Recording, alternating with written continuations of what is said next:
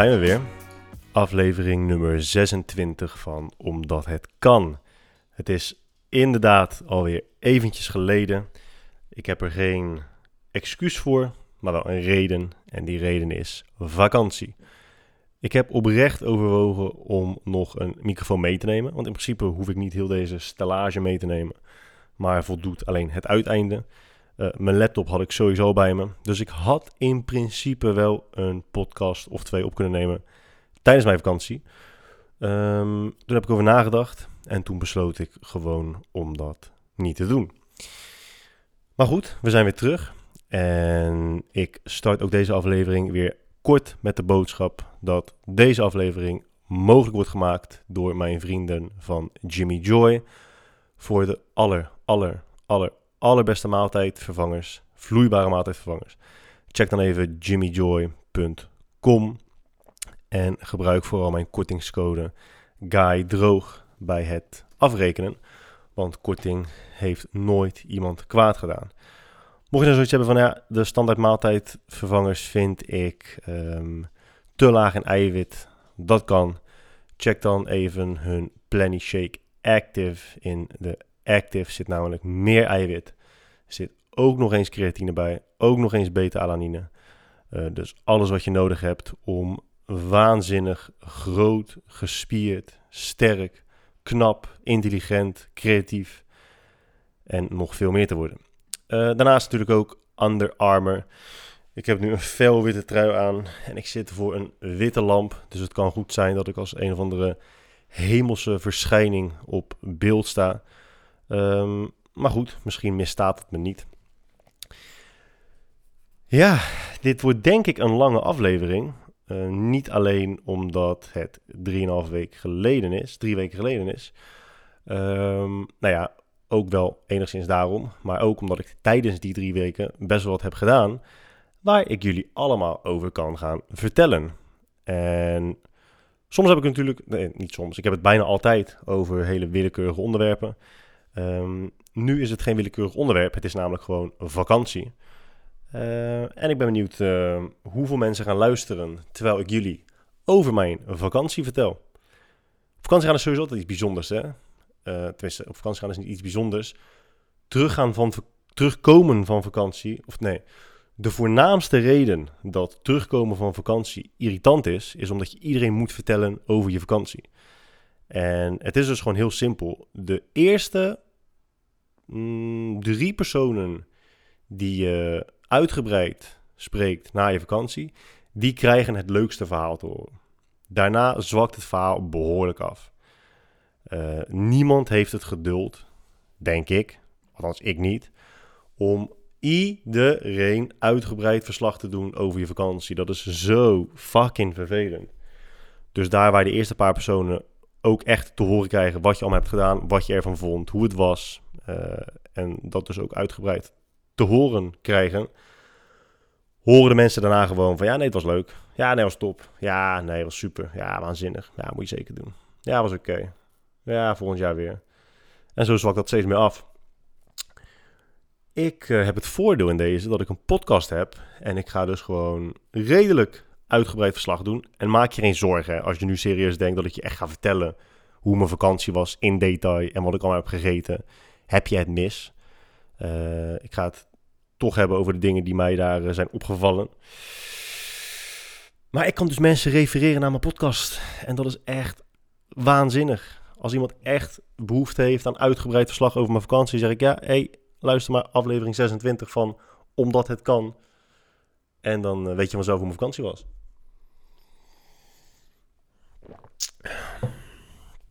Dus uh, ik was in Zuid-Afrika, 2,5 week. Voor het eerst in Zuid-Afrika. Um, van. Nee, niet een van. Volgens mij is, volgens mij is uh, Jelmers favoriete stad in de hele wereld Kaapstad. En ik snap ook wel waarom. Ik moet wel eerlijk toegeven dat Kaapstad uh, um, veruit niet mijn favoriete plek is in Zuid-Afrika. Sterker nog, misschien wel, nou niet de minst leuke plek waar we zijn geweest, maar ook zeker niet top 3. In ieder geval, wat, uh, het eerste wat je opvalt als je in Zuid-Afrika komt, En omdat, om maar gewoon gelijk met de deur in huis te vallen, hè, we gaan gewoon gelijk twee benen gestrekt erin. We gaan van start met het onderwerp apartheid.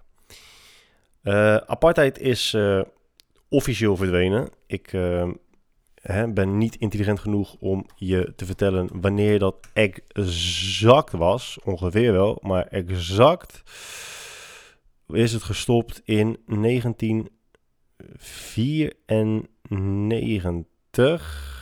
1990, 1994. Nou ja, oké. dus Wikipedia geeft in de eerste alinea tussen 1948 en 1990. Maar dan staat er in de samenvatting tot 1994. Nou, in ieder geval, um, het uh, komt er in ieder geval op neer, mocht je niet uh, weten wat het inhoudt. Het is gewoon heel, heel grof gezegd uh, separatie, scheiding tussen ehm, de blanken en en, donkere mensen. En het is officieel niet meer, maar, en dat is echt wel een enorme maar, is dat ehm, het nog zo verschrikkelijk duidelijk aanwezig is. Dat is, is niet normaal. Ik weet eigenlijk niet precies hoeveel blanken en hoeveel... Weet je, dat is ook zo irritant, hè? Kijk, we hebben het al een keertje eerder over, een keer eerder over gehad. Taal is een middel om een bepaalde boodschap duidelijk te maken verbaal. En als iemand kan tegen mij zeggen Jood en iemand kan zeggen tegen mij Jood. En de ene bedoelt het racistisch en de andere bedoelt gewoon dat ik Joods ben. Ehm, een heel overduidelijk voorbeeld hiervan is dat uh, je mag absoluut geen uh, nigger zeggen. En ik mag dit nu alleen zeggen omdat ik het gebruik als voorbeeld, omdat het een racistisch woord is. Maar dat komt omdat het altijd in racistische context werd gebruikt. Maar bijvoorbeeld donkere stand-up comedians mogen het woord wel op die manier gebruiken, omdat zij het niet racistisch bedoelen. Maar waarom mag een blanke het dan niet zeggen en het ook gewoon niet racistisch bedoelen? Nou, dat komt natuurlijk door het verleden en omdat je het in een racistische, context kunt zien door het verleden.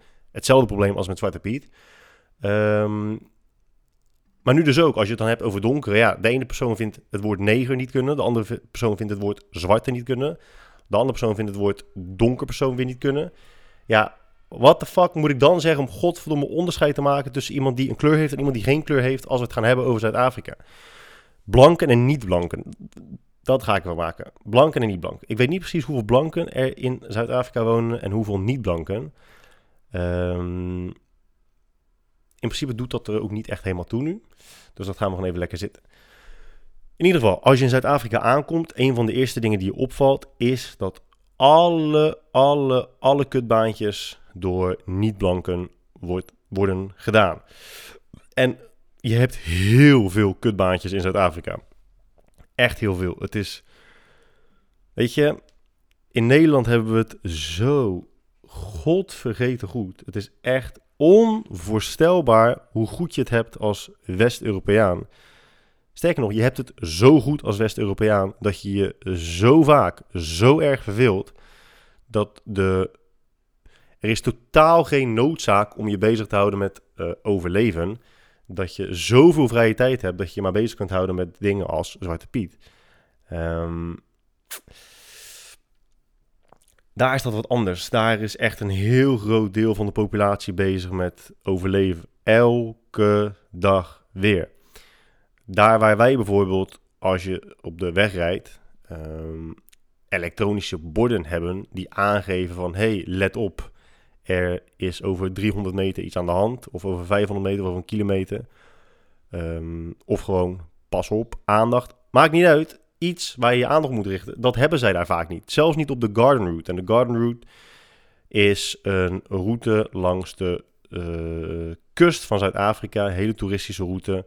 Waarbij je dus um, uh, langs, allerlei, ja, langs allerlei stadjes kunt rijden. Dat, daar komt het eigenlijk op neer. Maar volgens mij, ik weet niet precies waarom de Garden Route heet. Ik denk het te weten. Volgens mij is de reden dat het de Garden Route heet. Omdat iets van 40% van 40% van alle flora en fauna of zo langs de Garden Route groeit. 40% van, van heel Zuid-Afrika, zoiets. Waarschijnlijk is dat echt totaal niet waar trouwens. Zie je, want terwijl, terwijl ik een podcast opneem, gaan wij gewoon uh, leren. Dus de Garden Route is 300 kilometer uh, lang. southeastern coast of South Africa. Het gaat van Mossel Bay naar uh, de Oostkaap. Ja, ik weet dus niet precies waarom het zo heet. Volgens mij is het echt zo omdat het gewoon uh, een enorm deel van alle bomen en planten uit Zuid-Afrika bevat. In ieder geval, het is best mooi. Maar dan heb je dus, uh, ik had het net over verkeersborden. Wat ze in, in Zuid-Afrika doen, is dat als er verderop aan de weg wordt gewerkt, dan mm, vragen ze om je aandacht door gewoon iemand neer te zetten. En niet één iemand, want ze doen dat onder een paar honderd meter zetten ze iemand neer. Die de hele dag met een vlag in zijn handen staat te zwaaien. De hele dag door, hè? En die zijn natuurlijk gewoon helemaal ingepakt, omdat je anders levend verbrandt door de zon.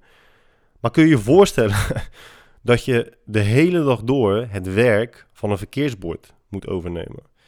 Nou, dat soort dingen heb je daar dus. Wat ik net zei, de Garden Route is dus ongeveer 300 kilometer lang. Een heel groot deel daarvan, want ze hebben er best wel een mooie route van gemaakt. Dat moet ook, want het is een toeristische route. En een van de essentiële basiselementen van toerisme is infrastructuur. Dus een goede weg. De wegen zijn dan ook fantastisch daar. Ehm, ja, en nogmaals, dat is vrij logisch. Want als je geen goede wegen hebt om mensen naar toeristische plekken toe te brengen, is er waarschijnlijk ook niet heel veel toerisme. In ieder geval, langs al die wegen heb je heel veel gras. En dat gras wordt serieus gewoon gemaaid door mensen met zo'n handgrasmaaimachine. Grasmaaien, een handgrasmaaien. Noem je dat ding zo? Weet je wel waar, waar, waar uh, ja, handgrasmaaien. Nederlanders die... Uh, nee, maar niet, niet zo eentje die je dan met twee handen vastpakt en rolt. Hè? Dat niet. Het is zo'n ding met, met één staaf. Uh, met van die draaiende messen eronder, weet je. Maar die je wel in één hand vasthoudt. Of die je wel in twee handen vasthoudt. En die gasten moeten dus honderden kilometers gras maaien met zo'n ding. Ja, dat is echt zo fucked up. En dat doen ze natuurlijk voor, nou ja, wat zal het zijn? Ik, denk, ik denk tussen de 50 en 100 euro per maand. Ik meen me te herinneren dat ik las dat mm, 35% wat was het? 35, 45% geloof ik. Laten we zeggen tussen de 35 en 45 van alle uh, eh, 18 tot 34-jarigen in Zuid-Afrika verdient tot 5.500 euro per jaar. 5, 5.500. Dus tot 5.500 euro per jaar. Dus uh, er is ook een heel groot deel die gewoon veel minder dan dat verdient. En de werkloosheid is ook behoorlijk hoog. Werkloosheid 26,6% in, uh, in 2016. Ik denk dat het nu al hoger is hoor. Oh hier, van de, van de 20 miljoen Zuid-Afrikanen tussen de 15 en 34 jaar is bijna 40% werkloos. Ja, jongens, dat is niet normaal. Echt niet normaal. Um, maar ja, besef je dus ook dat als je niet goed presteert, word je makkelijk vervangen. Oké, wil jij niet honderden kilometers gras maaien? Nou, geen probleem, jongen. Er zijn er nog zoveel die jouw plek graag overnemen. Want, en daar gaan we het zo meteen nog over hebben. Want wat de mensen daar doen voor elke extra euro die ze kunnen verdienen. Dus is gewoon is absurd. Maar even terug naar apartheid en slavernij. Ik vind het nog steeds heel vreemd dat mensen dan zeggen: ja, het is, het is voorbij daar nu. Hè? En ik weet dat mensen die uh, daar naartoe gaan en die weten hoe het daar zit, uh, ook niet helemaal gek zijn. Maar de term slavernij is dus best wel gek. Hè? In hele algemene zin uh, definieer je slavernij als iemand forceren om te werken voor je. Ehm, vaak door het gebruik van. Um, uh, vaak door die persoon gewoon lichamelijk, letterlijk te forceren om te werken. Zonder dat je die persoon daarvoor betaalt. Maar is het nou echt zo dat je het geen slavernij meer kunt of mag noemen? Of dat het gewoon geen slavernij meer wordt genoemd, omdat ze betaald krijgen ervoor. Dat is toch ook best wel gek. Oh ja, nee, ga jij maar 16 uur per dag in de zon staan um, voor iemands dikke villa voor 50 euro per maand. Nee, oké, dat, is, is, prima. Het klinkt helemaal niet als slavernij. Al die, uh, het is al die heel veel eh, rijke blanken in plekken als Camps Bay in, in Kaapstad. Die hebben zulke dikke villa's daar. En heel veel van die lui hebben gewoon iemand daar als privébeveiliger voor de deur zitten. En dan heb je geluk als je zit, hè? want we hebben er ook echt best wel wat gezien die staan. En die staan heel de dag. De hele dag. Die doen gewoon helemaal niks. De, de beveiliging bij, onze, bij ons, uh, ons hotel, die gozer, die, we gingen ochtends vroeg weg, stond hij daar, kwamen we s'avonds laat terug, stond hij er nog steeds. Helemaal, echt helemaal verrot. In driedelig pak. En je zag aan zijn ogen dat hij gewoon echt en nog steeds zo ontzettend zijn best doen om oprecht te glimlachen naar je en een gesprek met je aan te gaan als je aankomt rijden en je een goede avond te wensen. Ja, weet je, hoe is dat dan geen slavernij? Dat is toch, dat is toch bizar. Ja, nee, omdat hij betaald krijgt. Ja, oké. Nee, prima. Prima, jongen. Verschil tussen, tussen blanken en niet-blanken ook. De manier waarop ze je aanspreken. Um, je, nogmaals, je ziet bijna geen blanken werken daar hoor. Uh, tenminste, niet met, met de, de, de baantjes die meestal door de lage en middenklasse worden gedaan. Je wil ze nog wel eens zien in de horeca. Ja, je ziet, ah je ziet ze wel best wel vaak in de horeca trouwens. Maar de manier waarop ze je aanspreken is ook gelijk heel anders dan de niet-blanken dat doen. Meestal spreken blanken je gewoon aan op een hele familiaire wijze. Weet je wel, dus alsof je echt kennen van hey, hey, what's up, how you doing? Gewoon een beetje dat Amerikaanse.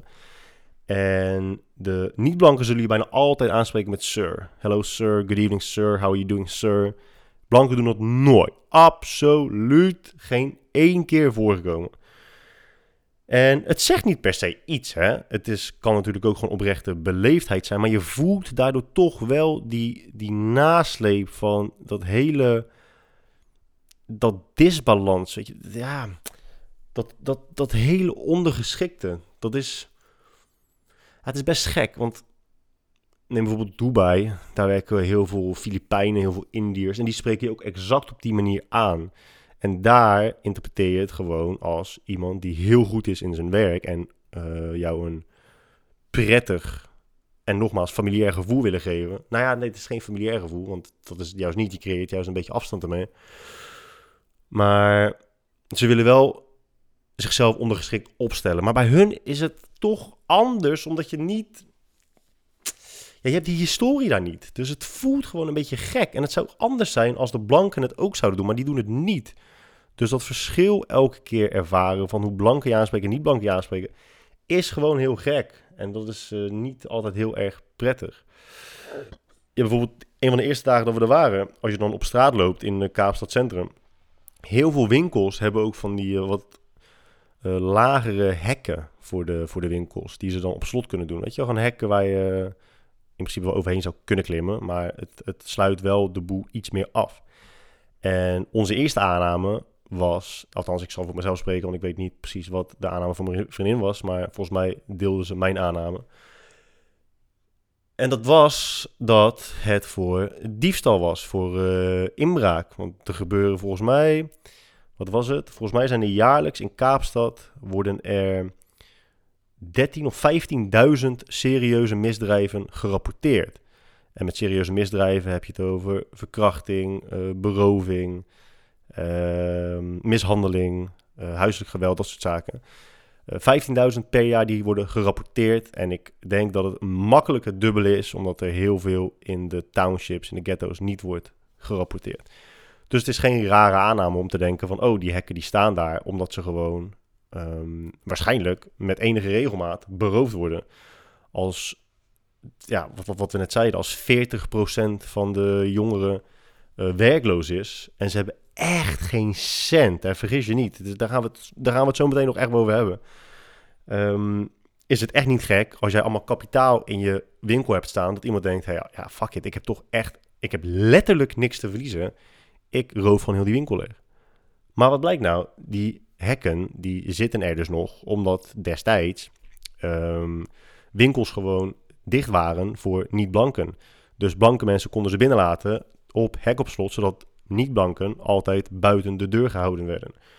En dan denk ik, ja, jongens, haal die fucking hekken dan nu ook gewoon weg en maak er dan ook geen gebruik van.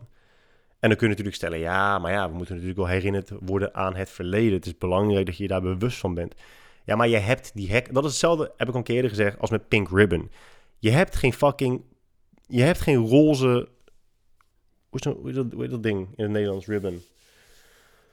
In ieder geval, dat ding heb je niet nodig. En je hebt ook zo'n dag niet nodig om je bewust te zijn van het feit dat borstkanker bestaat. Zeker niet in een tijd dat letterlijk iedereen in Nederland direct te maken krijgt met kanker. En dan bedoel ik niet direct te maken krijgt met kanker dat iedereen kanker krijgt. Maar iedereen in Nederland kent iemand die kanker krijgt of heeft of heeft gehad. En hetzelfde geldt dus met hekken voor winkels. Er zijn geen hekken nodig voor winkels om je bewust te zijn van het feit dat er ooit behoorlijk racistisch, racistisch gedrag werd vertoond naar uh, niet-blanken in Zuid-Afrika. En wat ook nog steeds behoorlijk het geval is. Ja.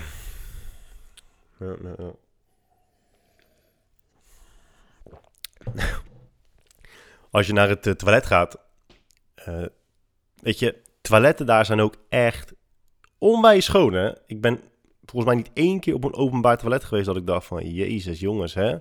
Kan iemand hier even een lucifer opsteken? Het was uh, echt heel erg schoon.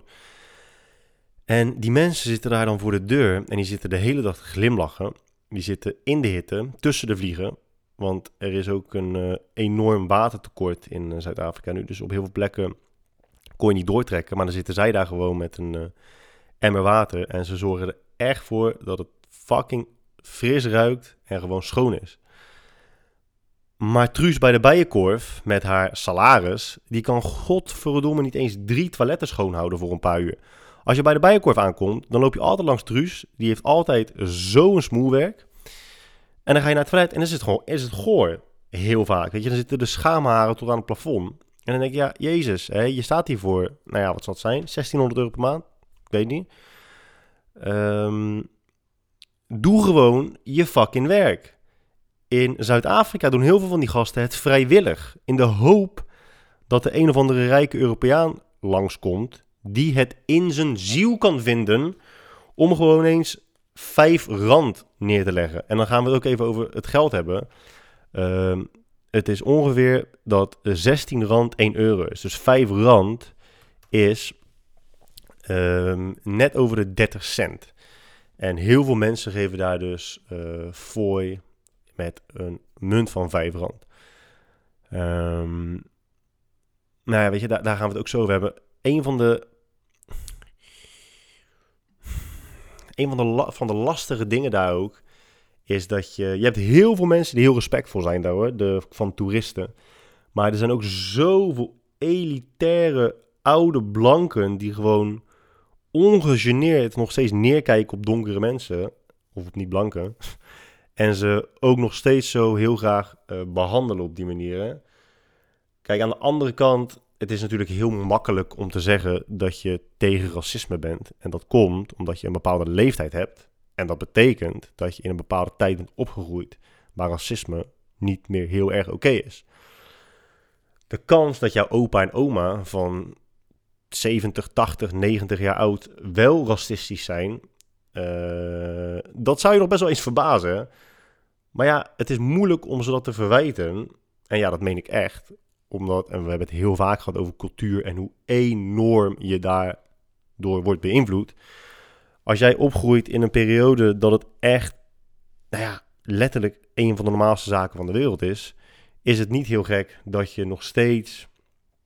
Je accepteert misschien wel dat je nu. Uh, je accepteert nu wel dat de wereld iedereen zoveel mogelijk als gelijkwaardig behandelt. Alleen het is wel heel lastig om dat voor jezelf helemaal uit je systeem te krijgen, denk ik. Zeker als, eh, als je al uh, aan wat oudere kant bent. Maar goed, ik ben niet oud en ik weet het dus niet. En ik weet ook wel, heus wel, dat, jij, dat jouw opa Karel geen racist is. Dus je hoeft me ook echt niet te mailen van... Hey guy, wat je zei over racistische opa's klopt niet, want mijn opa is geen racist. Dat zeg ik ook niet. Ik zeg alleen dat er een kans bestaat dat als jij een opa of oma hebt die ongeveer 70, 80, 90 jaar oud zijn, uh, dat er ook een kans bestaat dat ze waarschijnlijk uh, racistische neigingen hebben. Uh, en dat ook gewoon toegeven als je, ze, als je ze dat vraagt. Maar dat zie je dus ook wel weer heel erg terug eh, daar hoor. Weet je, dat echt dat neerkijken eh, van, uh, van oudere blanken op, op, op niet-blanken. Ja, er is, er is zoveel te zeggen dat ik gewoon even niet weet waar ik, waar ik moet beginnen. Kijk, de, de lage klasse daar heeft het zo slecht, echt zo onwijs slecht, dat de kans op ernstige misdaden ook gewoon groter wordt. En volgens mij scoren zowel Kaapstad als Johannesburg in de top 10 van meeste moorden per 100.000 personen in de wereld. Maar het is, het, is heel, het is een heel gek gevoel om misdaad te begrijpen. Omdat misdaad in Zuid-Afrika ontstaat uit noodzaak. En dan kun je natuurlijk wel zeggen als elitaire West-Europeaan van... Ha, misdaad is nooit goed te praten. En de reden dat je zo denkt, is omdat je denkt in, um, nou ja, no pun intended, maar je denkt in dit geval te zwart-wit. De meeste mensen die denken dat de wereld bestaat uit misdadigers en uit slachtoffers. Iemand is een misdadiger en iemand is een slachtoffer. Iemand is goed en iemand is slecht. Ja, zo, zo simpel is het niet. Um, je kunt wel degelijk stellen dat de situatie waar je, zonder dat je daar invloed over hebt, in geboren wordt, goede mensen kan drijven tot hele, hele, hele slechte dingen. En als je daar dan rondloopt en ziet hoe verschrikkelijk slecht mensen het hebben, dan snap je ook echt wel dat er zoveel mensen uh, beroofd worden. En het idee dat jij dat niet zou doen is zo absurd dat het lachwekkend wordt. Ondanks dat ik er niet om kan lachen. Maar het is wel, uh, ja, dat als, als je. nee, het is wel echt serieus lachwekkend. Als jij denkt dat jij onder zulke omstandigheden uh, heel anders zou zijn, dat je 100% zeker de motivatie en, en wilskracht en ambitie, het vuur in jezelf aan zou kunnen wakkeren om uit de townships te ontsnappen. Township is een ghetto. Daaruit zou kunnen ontsnappen en geld bij elkaar zou sprokkelen en op de een of andere manier zou vluchten naar Amerika om vervolgens een opleiding te kunnen genieten bij Harvard. En dan de eerste succesvolle advocaat zijn die zich uit het ghetto, uit Zuid-Afrika heeft weten te klimmen. Uh, tuurlijk, dat maken we onszelf graag wijs, maar de kans is veel groter dat je uiteindelijk gewoon eindigt als werkloze misdadiger. En dat je echt zo godvergeten dankbaar moet zijn dat je hier bent geboren. Um, en daarom vind ik het ook zo... je hebt op social media hebben die gozer, ja, ik weet niet hoe die heet, anders had ik zijn naam genoemd. Um, nou, ik, nee, ik weet zijn naam niet. Het is een, het is een uh, Aziatische jongen. En ook geen kwaad woord over hem als persoon hoor. Want ik weet, ik ken hem niet. Maar wat hij zegt uh, is gewoon achterlijk. Hij zegt dat. Uh, en je, het is ook transparant. Hè? Ik bedoel, nogmaals, hè, niks tegen hem als persoon. Maar wel iets, wel iets tegen wat hij zegt. Maar je weet dat hij een keer dan een boek heeft gelezen, een artikel heeft gelezen. En waarschijnlijk de boodschap niet helemaal begrijpt. Uh, en het vervolgens letterlijk overneemt en op social media plaatst. En er een betaalde advertentie voor maakt. En dat je denkt, gozer. Oh, wat zeg je nou? Wat, oh, dat is zo slecht. Hij, hij zei, ik zag het voor mijn vakantie toevallig voorbij komen. Dat armen blijven arm omdat ze zich focussen op sparen. En rijke mensen worden rijk omdat ze zich focussen op investeren. Dus het verschil tussen iemand die arm is en iemand die rijk is, is dat de een zich focust op investeren en de ander focust zich op sparen. En natuurlijk, als je echt je best wil doen en je wilt, de, je wilt even de, het gebrek aan nuance volledig negeren, dan kun je daar wel iets van zeggen. Alleen het is zo pijnlijk ongenuanceerd dat het gewoon beledigend wordt voor mensen die daadwerkelijk arm zijn. En het bewijst wel dat je nog het wereldbeeld van een kind hebt. Maar goed, dat doet er verder ook niet toe. Um, arme mensen blijven niet arm omdat ze zich focussen op sparen. Arme mensen, zeker in dat soort landen, blijven arm omdat ze echt geen kans hebben. Een van de meest sneuwe dingen die ik daar heb gezien was um, dat er een man langs de weg stond met een eh, stuk karton, weet je met uh, tekst opgeschreven. Hele oude man, 72, hij had een boodschap geschreven. Even, ik weet niet precies meer letterlijk wat er stond, dus ik citeer het even een beetje vanuit de vrije losse pols. Hij zei, ik ben Bob volgens mij, ik ben 72 jaar oud. Het is echt heel erg moeilijk om werk te krijgen hier. Maar ik wil heel graag werken. Ik ben op zoek naar een baan. Het maakt me niet uit wat het is. Ik kan in je tuin werken. Ik kan je huis schoonmaken. Ik kan uh, dat soort dingen. Weet je wel. Uh, kan je monteur zijn. Bel me alsjeblieft. Maar hij liep er zo verslagen bij. En het is erg dat iets wat we hier zo voor lief nemen, ons, onze, ons werk, Um, en dat wij ook nog eens best wel lekker voor betaald krijgen. En dat bedoel ik niet eens vergeleken met Zuid-Afrika. Ik begrijp ook echt wel heel goed dat een euro je hier niks geeft en daar wel iets meer. Um, maar we vergeten echt hoe kansrijk we hier zijn. En het is dan zo snel dat iemand, iemand, dat iemand zo verslagen is. Omdat hij, ondanks dat hij zo zijn best doet, op zijn 72ste nog steeds gewoon niet eens de meest simpele, simpele baantjes kan krijgen, omdat niemand het gewoon wil. Of mensen willen het wel geven, maar er zijn te veel mensen die een baan zoeken. Dus je concurreert, je, ja, je concurreert met miljoenen mensen om de slechtste baantjes.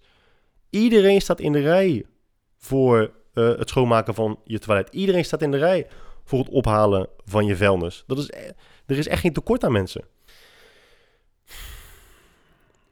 En je ziet het ook heel erg bij, de, bij, de, bij het bedelen. Maar goed, het punt was dat ik dus snap dat het dus heel raar is dat je daar gewoon misdaad begrijpt. Je begrijpt het echt. En in Nederland ontstaat heel veel misdaad uit verveling, uit arrogantie, uit brutaliteit, uit een, een, een diepgaand onderliggend gebrek aan respect voor je medemens.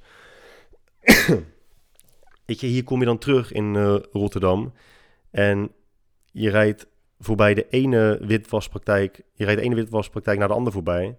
Um, de, de, Porsche, de Porsche Panamera's met 20-jarige gasties erin, die vliegen je om de oren. Uh, en die staan vervolgens in het verkeer je uit te schelden um, en je met de dood te bedreigen, omdat jij, iemand die van rechts komt, uh, gewoon voorrang neemt. En dat is geen willekeurig voorbeeld. Dit is een situatie die echt meer dan regelmatig voorkomt. Hier uh, precies om de hoek van de straat. En dan denk ik, ja jongens, waar zijn we godverdomme nou toch mee bezig? En het mooie is dat die mensen daar, ondanks dat ze zo slecht hebben, zijn zo, zo vriendelijk. Ze zijn zo vriendelijk. Hier, als je hier iemand aankijkt, dan zeggen ze, wat kijk je? Daar kan je iedereen aankijken en dan groeten ze je gewoon als normaal medemens. Uh, maar waar je ook een heel groot verschil in ziet, is de. Dat is nog het ergste. De laagste klassen zijn niet eens de mensen in de ghetto's, zijn niet eens de mensen in de townships. Je kan trouwens, als je in een township woont, dan. Um, als je in een township woont, dan betaal. Dat heb ik me laten vertellen door Jelmer. Uh, dan betaal je dus geen huur. Je betaalt helemaal niks. Je mag daar gratis wonen. En sommige van die ghetto's zijn. Ik ga het nu gewoon trouwens een ghetto noemen. Um, die ghetto's zijn echt... Nee, ik ga het een township doen. Heel van die townships zijn echt heel erg groot. Daar mag je gratis wonen. Daar staat dan wel tegenover dat je geen water hebt, geen riolering, geen elektriciteit. Um, volgens mij was het tot voor kort dat als je dan naar het toilet wilde, dat je of je eigen gemaakte toilet moest hebben, of je, je, je had gewoon een gat in de grond gemaakt. Tegenwoordig hebben ze allemaal dicties, maar die dicties moeten ze ook zelf schoonhouden. Nou, we zijn één keer langs zo'n rij Dixies gereden met het raam open. Ah, het is daar zo. Je hebt het daar echt zo slecht. We hadden Google Maps gebruikt en we wilden naar Houtbaai. Dus ik had gewoon Houtbaai ingetypt in, uh, in Google Maps. En ik volg als een hele brave burger gewoon de navigatie. En het is bizar, want het is alsof je echt door een onzichtbaar doek heen rijdt, een onzichtbare grens overgaat, waarbij eerst alles hartstikke schoon is, opgeruimd, netjes. En echt, jongens, ik ben het serieus, alsof je een lijn overgaat en in één keer, boom, oh overal vuilnis op straat. Uit het niets. Opeens draagt niemand meer gewoon kleding. Niet dat iedereen naakt op straat loopt, maar bijna alle kinderen liepen opeens gewoon in ondergoed op straat. De meeste mensen hadden geen schoenen. En dan rijd je naar binnen en je voelt gewoon, en ik, ik ben me ervan bewust dat heel veel mensen zeggen vaak, het is ongemakkelijk, ongemakkelijke situatie, maar ongemak kan alleen maar in je eigen hoofd bestaan. Omdat ongemak is geen extern tastbaar iets. Het is niet dat je een gesprek met iemand kan voeren en dat er opeens ongemak de kamer binnenkomt lopen en dat je zegt, zo, dit is echt een ongemakkelijk gesprek. Uh, ongemak ontstaat in je eigen hoofd. Maar als je daar naar binnen rijdt, alleen maar omdat er een auto naar binnen rijdt die nieuwer is dan 1965, iedereen kijkt je aan. Want iedereen weet gewoon van oké, ho even. Deze auto, die hoort hier niet te rijden. En kijk eens wie er in die auto zitten. Die mensen, die horen hier volgens mij niet. En ondanks dat ongemak dus in je eigen hoofd bestaat, um, ontstond ongemak op dat moment wel in uh, onze hoofden. En je krijgt gelijk een alarmbel die afgaat, nogmaals in je eigen hoofd. Die zegt, holy shit, je moet hier echt wel direct weg. Betekent niet dat als jij daar rijdt, dat ze gelijk je ruiten inslaan en je voor de wolven gooien. Absoluut niet. Maar die kans bestaat wel. Nogmaals, als jij daar woont in een kamer van 4 bij 4, uh, met waarschijnlijk 4, 5 kinderen. En er ligt gewoon overal stront en overal is het gewoon ziekte en ellende. Dan is de kans wel groot dat je denkt, weet je wat, ik hou die auto even aan en ik trek er even uit wat ik eruit kan trekken. Uh, moorden onder toeristen trouwens gebeurt echt bijna niet. De kans dat je daar vermoord wordt in Zuid-Afrika is volgens mij gewoon net zo groot als dat je in, in Nederland wordt vermoord. Dat gebeurt echt, het gebeurt gewoon bijna niet. Uh, moorden gebeurt bijna alleen maar onder elkaar. Uh, dus Afrikanen onder elkaar en dan vooral in townships. Uh, maar misdaden komen wel heel veel voor onder toeristen. Dus beroving, et cetera. Vooral beroving. Het gaat mensen echt alleen maar om het geld hoor. Echt waar. Ze moeten niks van je. Ze willen gewoon overleven. Het interesseert hen niet dat jij er goed uitziet. Dat jij gespierd bent. Dat je dat je je wenkbrauwtjes hebt geëpileerd. Het is niet zo dat ze denken, oh, ik ga jouw kop even verbouwen, gewoon, gewoon omdat het kan. Hè, want dat zie je wel vaak in West-Europa. Ik ga je even lekker in elkaar timmeren, omdat het gewoon even lekker kan. Daar willen ze alleen maar overleven. En dat zie je dus ook heel erg bij bedelaars. In Nederland wordt er heel veel gebedeld om verslaving in stand te houden. En ik zeg niet dat dat niet erg is, dat is wel erg. Maar daar bedelen ze letterlijk om in leven te blijven. Niemand heeft ons om geld gevraagd. Mensen vragen je niet om geld. Mensen vragen je om eten en om drinken.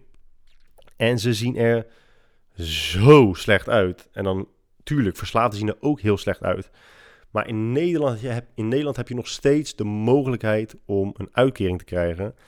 Uh, ja, daar moet je wat voor doen. Daar ben ik me heel goed van bewust. En um, het beste wat je een. Het beste of het slechtste wat een verslaafde kan overkomen is geld. Omdat zolang ze, zodra ze geld hebben, kunnen ze drugs kopen. En zodra ze drugs kopen, dan belanden ze in de greppel. Een verslaafde zonder geld uh, doet het over het algemeen beter dan een verslaafde met geld. Ja, dat is ironisch, maar, maar wel waar. Um, maar daar komen mensen dus naar je toe die zeggen: Hey, heb je, heb je misschien uh, wat te eten voor me? Heb je misschien wat te drinken voor me? Ik heb echt al dagenlang niks gegeten. En dat is niet om medelijden op te wekken, dat is omdat het echt gewoon waar is. Want die mensen komen naar je toe en die kijken je aan en je ziet gewoon alleen maar leegte. En je ziet gewoon dat ze dagelijks hebben gegeten. En ze zijn helemaal kapot gebrand door de zon en ze zijn uitgedroogd. Um, en ze vragen je ook niet van, heb je misschien geld zodat ik eten kan kopen? Dat, die vraag stellen ze ook niet. Ze staan meestal bij een supermarkt of zo'n toko en dan zeggen ze, mag ik misschien met je mee zodat je wat eten voor me kan kopen? Of uh, zou je misschien met je creditcard voor mij een maaltijd bij de KFC kunnen swipen? Dat is letterlijk wat ze vragen. En ja, je kan dan natuurlijk wel zeggen, ja, maar ja, ik kan natuurlijk niet iedereen helpen. Nee, maar je kan wel de mensen helpen die, uh, die, uh, die je kan helpen.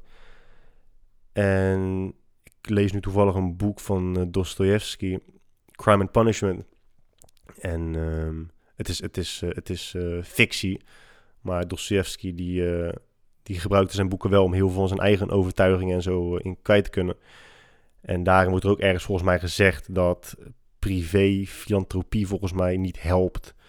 Dus, dus echt de individu voor je helpen, dat je geld geven helpt, bedraagt niet bij aan het oplossen van het globale probleem. En dat klopt, maar je helpt daar wel de persoon voor je mee op dat moment. En wat ik wel mooi vond, en misschien is dat een onjuiste conclusie hoor. Mijn vriendin die was er altijd van overtuigd dat onbaatzuchtigheid niet bestaat. En volgens mij heeft ze zich, denk ik, een klein beetje of helemaal bedacht na deze vakantie. Kijk, haar standpunt was altijd dat als jij iets voor iemand doet of iemand iets geeft. Uh, en die persoon krijgt een heel fijn gevoel bij. En jij weet dat, dan doe je het omdat jij een fijn gevoel krijgt erbij. Dus ja, je doet het altijd ook voor dat fijne gevoel.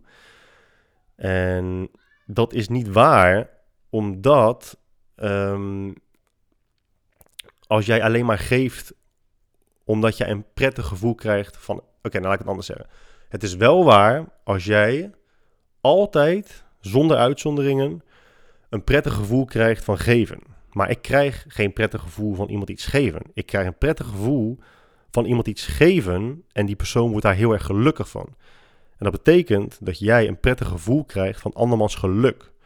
En dat is een van de meest menselijke emoties op aarde als, ehm, als jij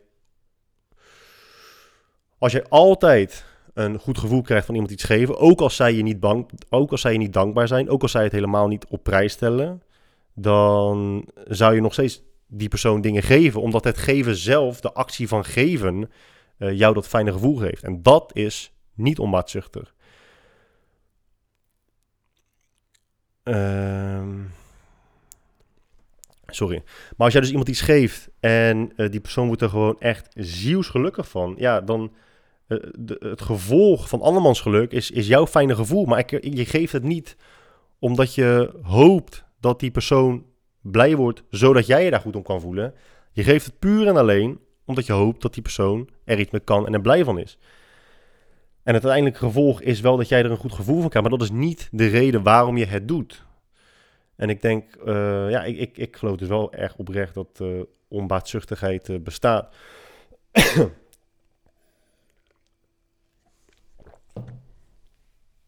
maar waar heel veel mensen, heel veel bedelaars en daklozen, denk ik, nog meer van opbreken dan van, nou ja, nee, niet nog meer, maar het draagt er wel echt aan bij.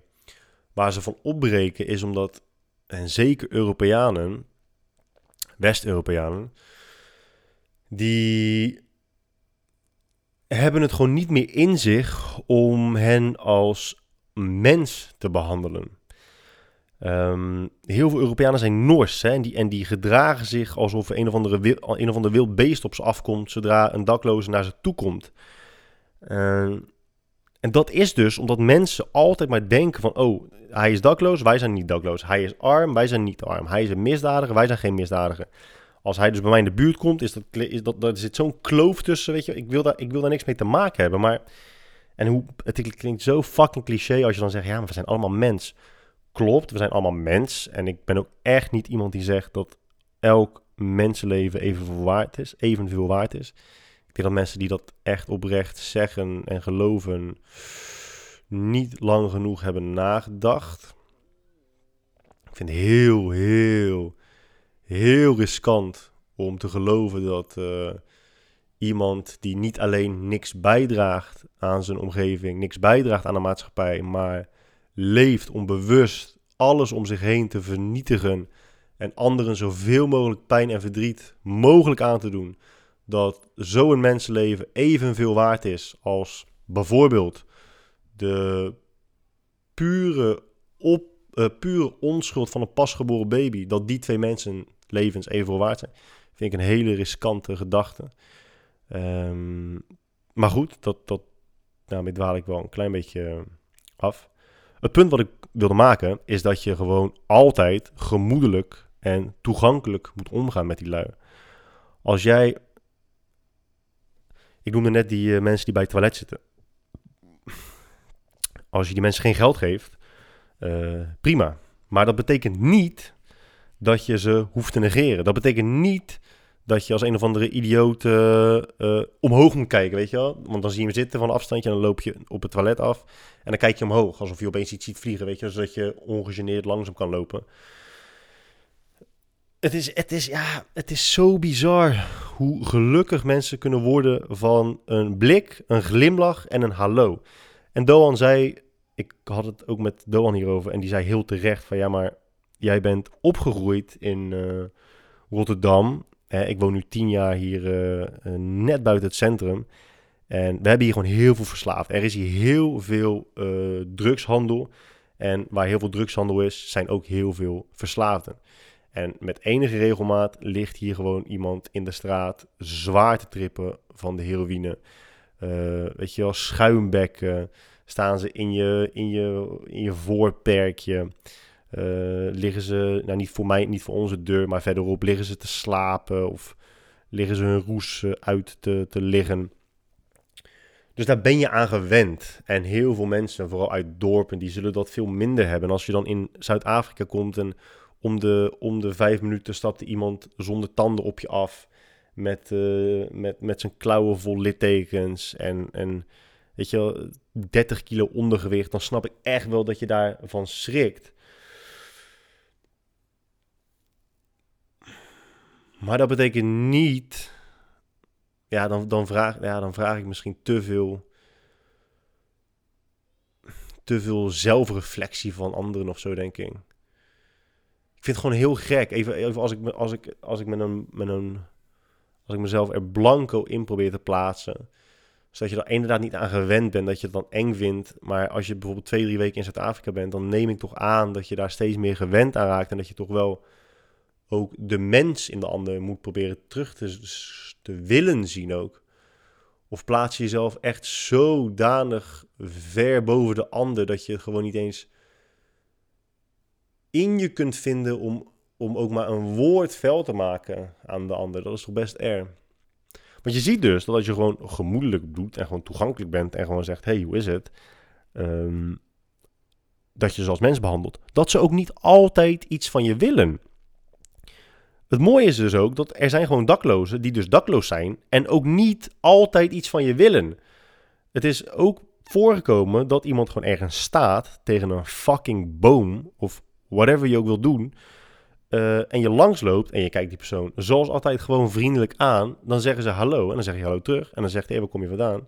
Ja, dat is natuurlijk altijd in het buitenland. Waar kom je vandaan? Naar Nederland. En dan kunnen ze een paar woorden Nederlands spreken. Ja, hartstikke leuk. En dan maak je een praatje. En dan is het gewoon klaar. Dat ze niet eens vragen om iets. Je kan ook gewoon. Het gebeurt niet altijd dat iemand iets van je wil. En je hoeft niet altijd zo'n Noorse Europeaan te zijn. En daarom snap ik ook wel echt dat. Dat ja, dat gewoon veel Europeanen daar beroofd worden.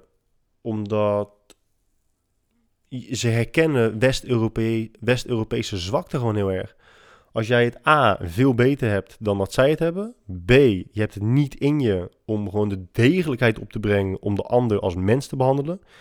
En um, C, je draait je dus ook daardoor heel snel weg en je loopt maar gewoon um, door naar boven te kijken en met je rug naar de ander toe weg. Ja, dan ben je toch wel echt serieus het makkelijkste slachtoffer die op dat moment op straat loopt. En zo gaat het uh, vaak mis. Maar weet je wat het is? Het is niet alleen maar West-Europeanen naar uh, Zuid-Afrikaanse dakloze mensen. Hè? En dat is nog het allerergst. Mensen zijn zo, zo ontvreemd van elkaar. echt, echt absurd. En nogmaals, dat zijn wel vooral West-Europeanen. Want in Zuid-Afrika kan je dus wel iedereen groeten. Maar wij houden heel erg van hiken. Uh, wandeltochten. Gewoon lekker de natuur in, de bergen in en gewoon lopen. We hadden een... Uh, als je ooit in Zuid-Afrika bent... Ik zal trouwens nog aan het einde nog even zeggen dat ik uh, mijn... Voor de tweede keer zal ik het even zeggen straks. Nu ga ik het voor de eerste keer zeggen. Dat ik een overzicht maak van onze vakantie in Zuid-Afrika. En als je dus tips nodig hebt... Of als je letterlijk onze vakantie wilt nadoen... Wat ik echt wel aan kan raden... Uh, ik heb een Google documentje en daar zal ik even de link van delen. Uh, maar goed, we hebben dus een hike gedaan. Um, die begon in het uh, Kirstenbos. En dan loop je dus door botanische tuinen. Ga je op een gegeven moment ga je het, een bos in, een ander bos.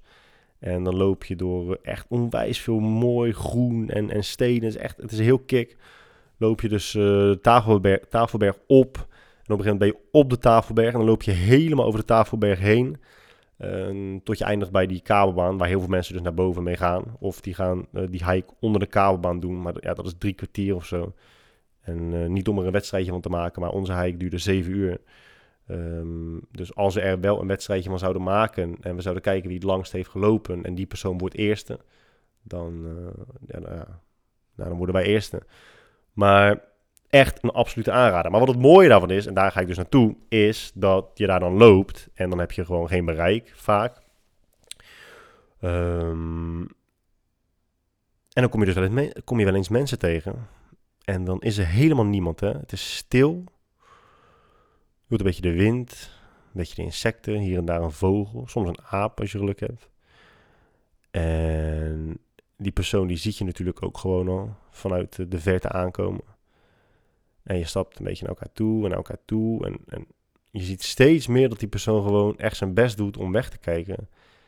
En dan kruis je elkaar, twee mensen, of vier mensen, of drie, whatever, in the middle of nowhere, in Zuid-Afrika. En mensen hebben dan niet eens de degelijkheid om gewoon iets te zeggen tegen je. Ja, dat is echt. nou, en dan, en, dan, en dan zeg ik nu nog iets tegen je te zeggen. Om je aan te kijken. Er zijn mensen die andere mensen in the middle of nowhere tegenkomen. Er is niemand, helemaal niemand. En ze kijken je niet eens aan. En dan is je vraag natuurlijk, maar guy, wat maakt dat dan uit? Ik bedoel, wat, wat zou, dat echt, zou het echt een verschil maken als die persoon je op dat moment wel aankijkt? En voor mij is het antwoord ja, dat zou wel een verschil maken. Want je. Ik vind oprecht een van de meest rare en zelfs respectloze dingen die je als volwassen persoon kunt doen. Andermans bestaan niet eens erkennen. Iemand negeren. Iemand negeren als volwassen persoon is een van de slechtste en het is, het is echt het toppunt van apathie natuurlijk. Het, het interesseert je gewoon helemaal niks dat er nog iemand anders is. Ik wil ook helemaal niet dat iemand zegt van... Hey, hallo daar, hoe is het ermee? Leuk jullie hier te zien. Ik heb toevallig een uh, picknickmandje bij me. Zouden jullie het gezellig vinden om bij ons aan te schuiven? Dat hoeft niet. Maar ja, dat is toch bizar. We vragen ons af... We vragen ons af waarom er problemen in de wereld zijn en hoe we die ooit gaan oplossen. Terwijl mensen niet eens hallo tegen elkaar kunnen zeggen. En nogmaals, het zijn altijd West-Europeanen. Het zijn altijd Duitsers, Fransen, Belgen, Nederlanders. En ja, ik weet het, Marianne. Jij woont ergens in een dorp waar iedereen wel hallo tegen elkaar zegt. Maar die mensen kennen je. Het is echt geen uitzondering dat mensen dit doen. Um, wat ik net ook al zei, als je daar in Zuid-Afrika rondloopt, je kijkt om je heen, je kan hallo zeggen tegen iedereen, mensen groeten je bijna altijd terug. En dan kom je hier weer en dan ga je je hond uitlaten. Het is de eerste dag gebeurd, de tweede dag is het gebeurd. Uh, gewoon je loopt buiten, uh, iemand anders die, die uh, kruis je met de hond vroeg in de ochtend, er is helemaal niemand. Je kijkt van afstandje al die persoon aan, weet je wel, van je denkt, nou ja, misschien gaat die persoon gewoon wel hallo zeggen. Ik bedoel, ja. En natuurlijk, je kunt ook altijd vanuit compassie denken. Je kunt denken, ah, weet je, ja, is wel moet je eigenlijk wel medelijden mee hebben met iemand die zo dan in het leven staat dat ze, niet, dat ze het niet eens op kunnen of willen brengen om gewoon naar een ander te kijken. Um, zo kun je het zien. Of je kunt denken, ja, misschien heeft die persoon toevallig wel echt het aller, aller slechtste nieuws vandaag gekregen wat ze ooit hebben gekregen. Dat, dat kan ook. Maar laten we niet, hè, laten we ons dan niet voor de gek houden. Het is geen, we hebben het niet over uitzonderingen. Het is gewoon de algemene cultuur hier. Mm. En voordat je denkt, guy, waarom ben je nou aan het klagen? Het is geen klagen. Klagen is zeggen, ik vind Nederlanders en andere uh, West-Europeanen zo vervelend. Het is zo vervelend. Dit is gewoon observeren en stellen wat je ziet. En dit is wat ik zie. En ja, dat benoem ik, omdat ik dan toevallig een podcast heb. En dan denk je, nou ja, maar dorpen zijn anders, guy. Steden zijn echt, uh, steden zijn uh, veel minder leuk. In dorpen is het echt anders. Ik was, uh, toen we terugkwamen, gelijk het weekend daarna met de schoon, uh, schoonfamilie naar Valkenburg voor een weekend.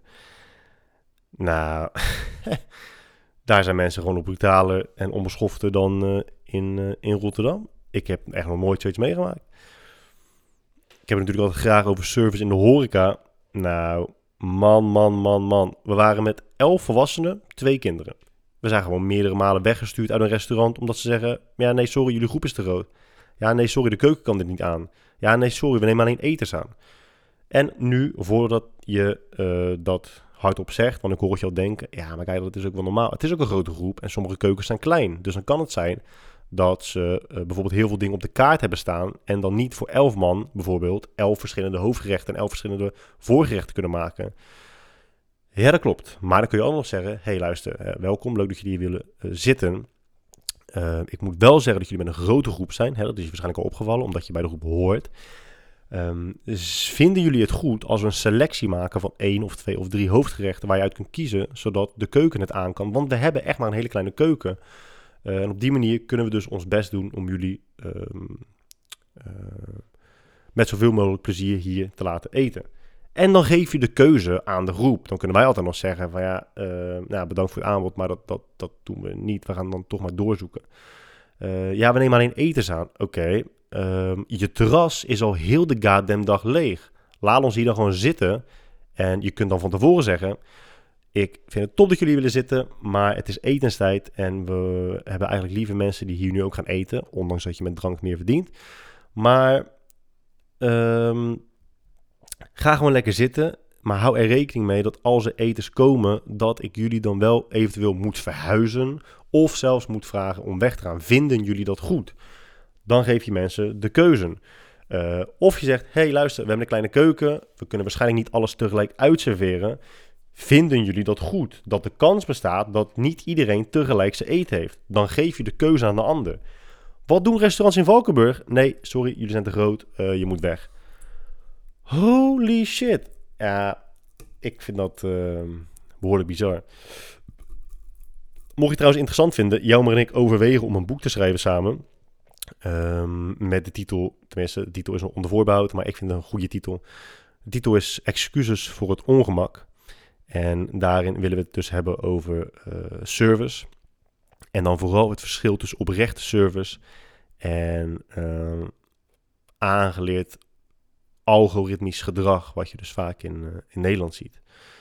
Um, vandaar de titel ook. Hè? Excuses voor het ongemak, daar hebben we het al vaak over gehad. Excuses voor het ongemak betekent echt niet dat iemand weet dat wat ze, uh, dat A, dat betekent niet dat A, mensen weten wat ze verkeerd hebben gedaan. En B, dat het ze ook echt oprecht spijt. En C, dat ze er iets aan gaan doen. Het betekent gewoon dat ze weten dat ze in dat soort situaties excuses voor het ongemak moeten zeggen. En dat, als, en dat dus uh, daarom doen. Punt van dit hele verhaal is uh, dat ook in, in, in Nederlandse dorpen mensen zo ontvreemd van elkaar zijn. En dan loop je daar in de bossen en dan kom je dus ook mensen tegen. En ja, het is, het is zo, ik vind het zo bizar. En het is ook echt niet dat ik een of andere jovel persoon ben... die heel de dag fluitend buiten loopt en tegen iedereen zegt... hallo, hallo, hallo, hallo. Maar er zijn, gewoon, er zijn gewoon bepaalde situaties waar, er, waar je letterlijk niks anders kunt doen of zien... dan de medemens die toevallig uitgerekend op dat moment op exact dezelfde plek is als jij.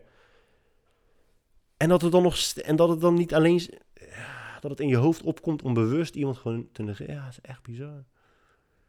Echt bizar. Wat ik wel, wat ik wel mooi vind is uh, als je dan gaat uh, hiken. En ik moet eerlijk toegeven, ik moet toegeven, uh, we hebben best wel hikes gedaan.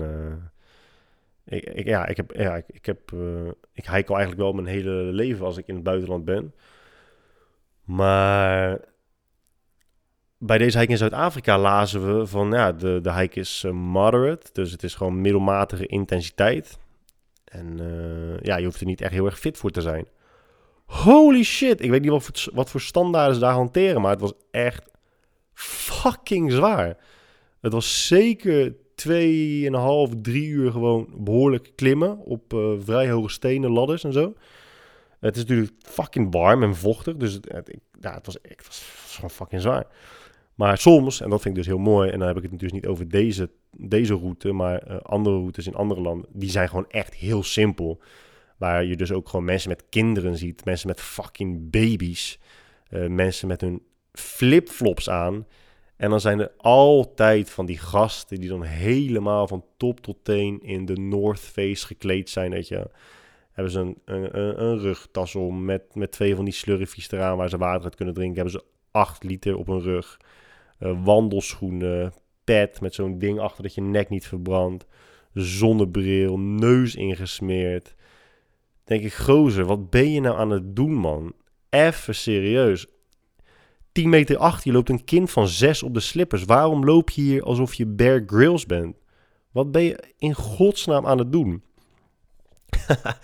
er was, uh, we waren ook in Addo Elephant Park. Echt super vet ook trouwens. Is dat man, man, man.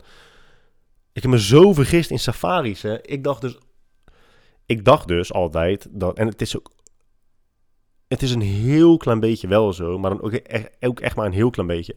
Ik dacht dus altijd dat je dan uh, naar zo'n omgeving ging. En dan wist de ranger, oké, nou ja, de olifant is ongeveer daar. De leeuw is ongeveer daar. De jachtluipaard is ongeveer daar. Uh, waterbuffels zijn ongeveer daar.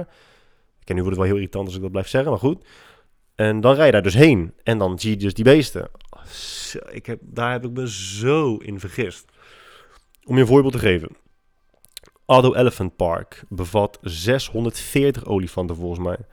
Best een interessant verhaal, want we waren ook in zo'n privé safari reservaat. En daar hebben we veel met de eigenaar gesproken. En hij vertelde dus dat dat park begon, en daar ga ik het zo meteen ook nog over hebben, dat je zelfs begrip krijgt voor waarom al die beesten af worden gemaakt. Daar krijg je gewoon begrip voor. Um, er was dus een deel in Zuid-Afrika waar dus olifanten leefden, maar die werden stuk voor stuk voor stuk meer en meer en meer afgemaakt.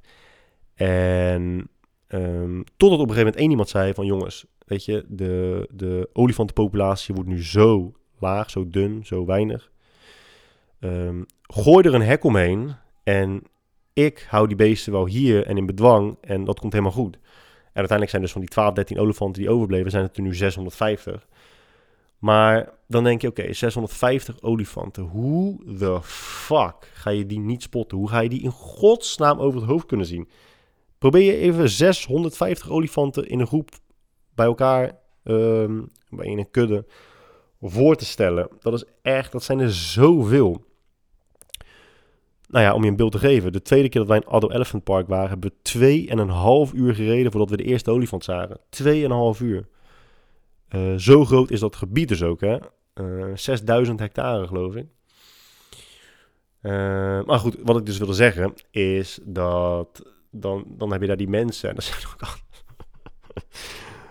dat altijd van die lui die dan op Steve Irwin willen lijken. Dus helemaal van top tot teen in uh, beige camouflage kleding lopen.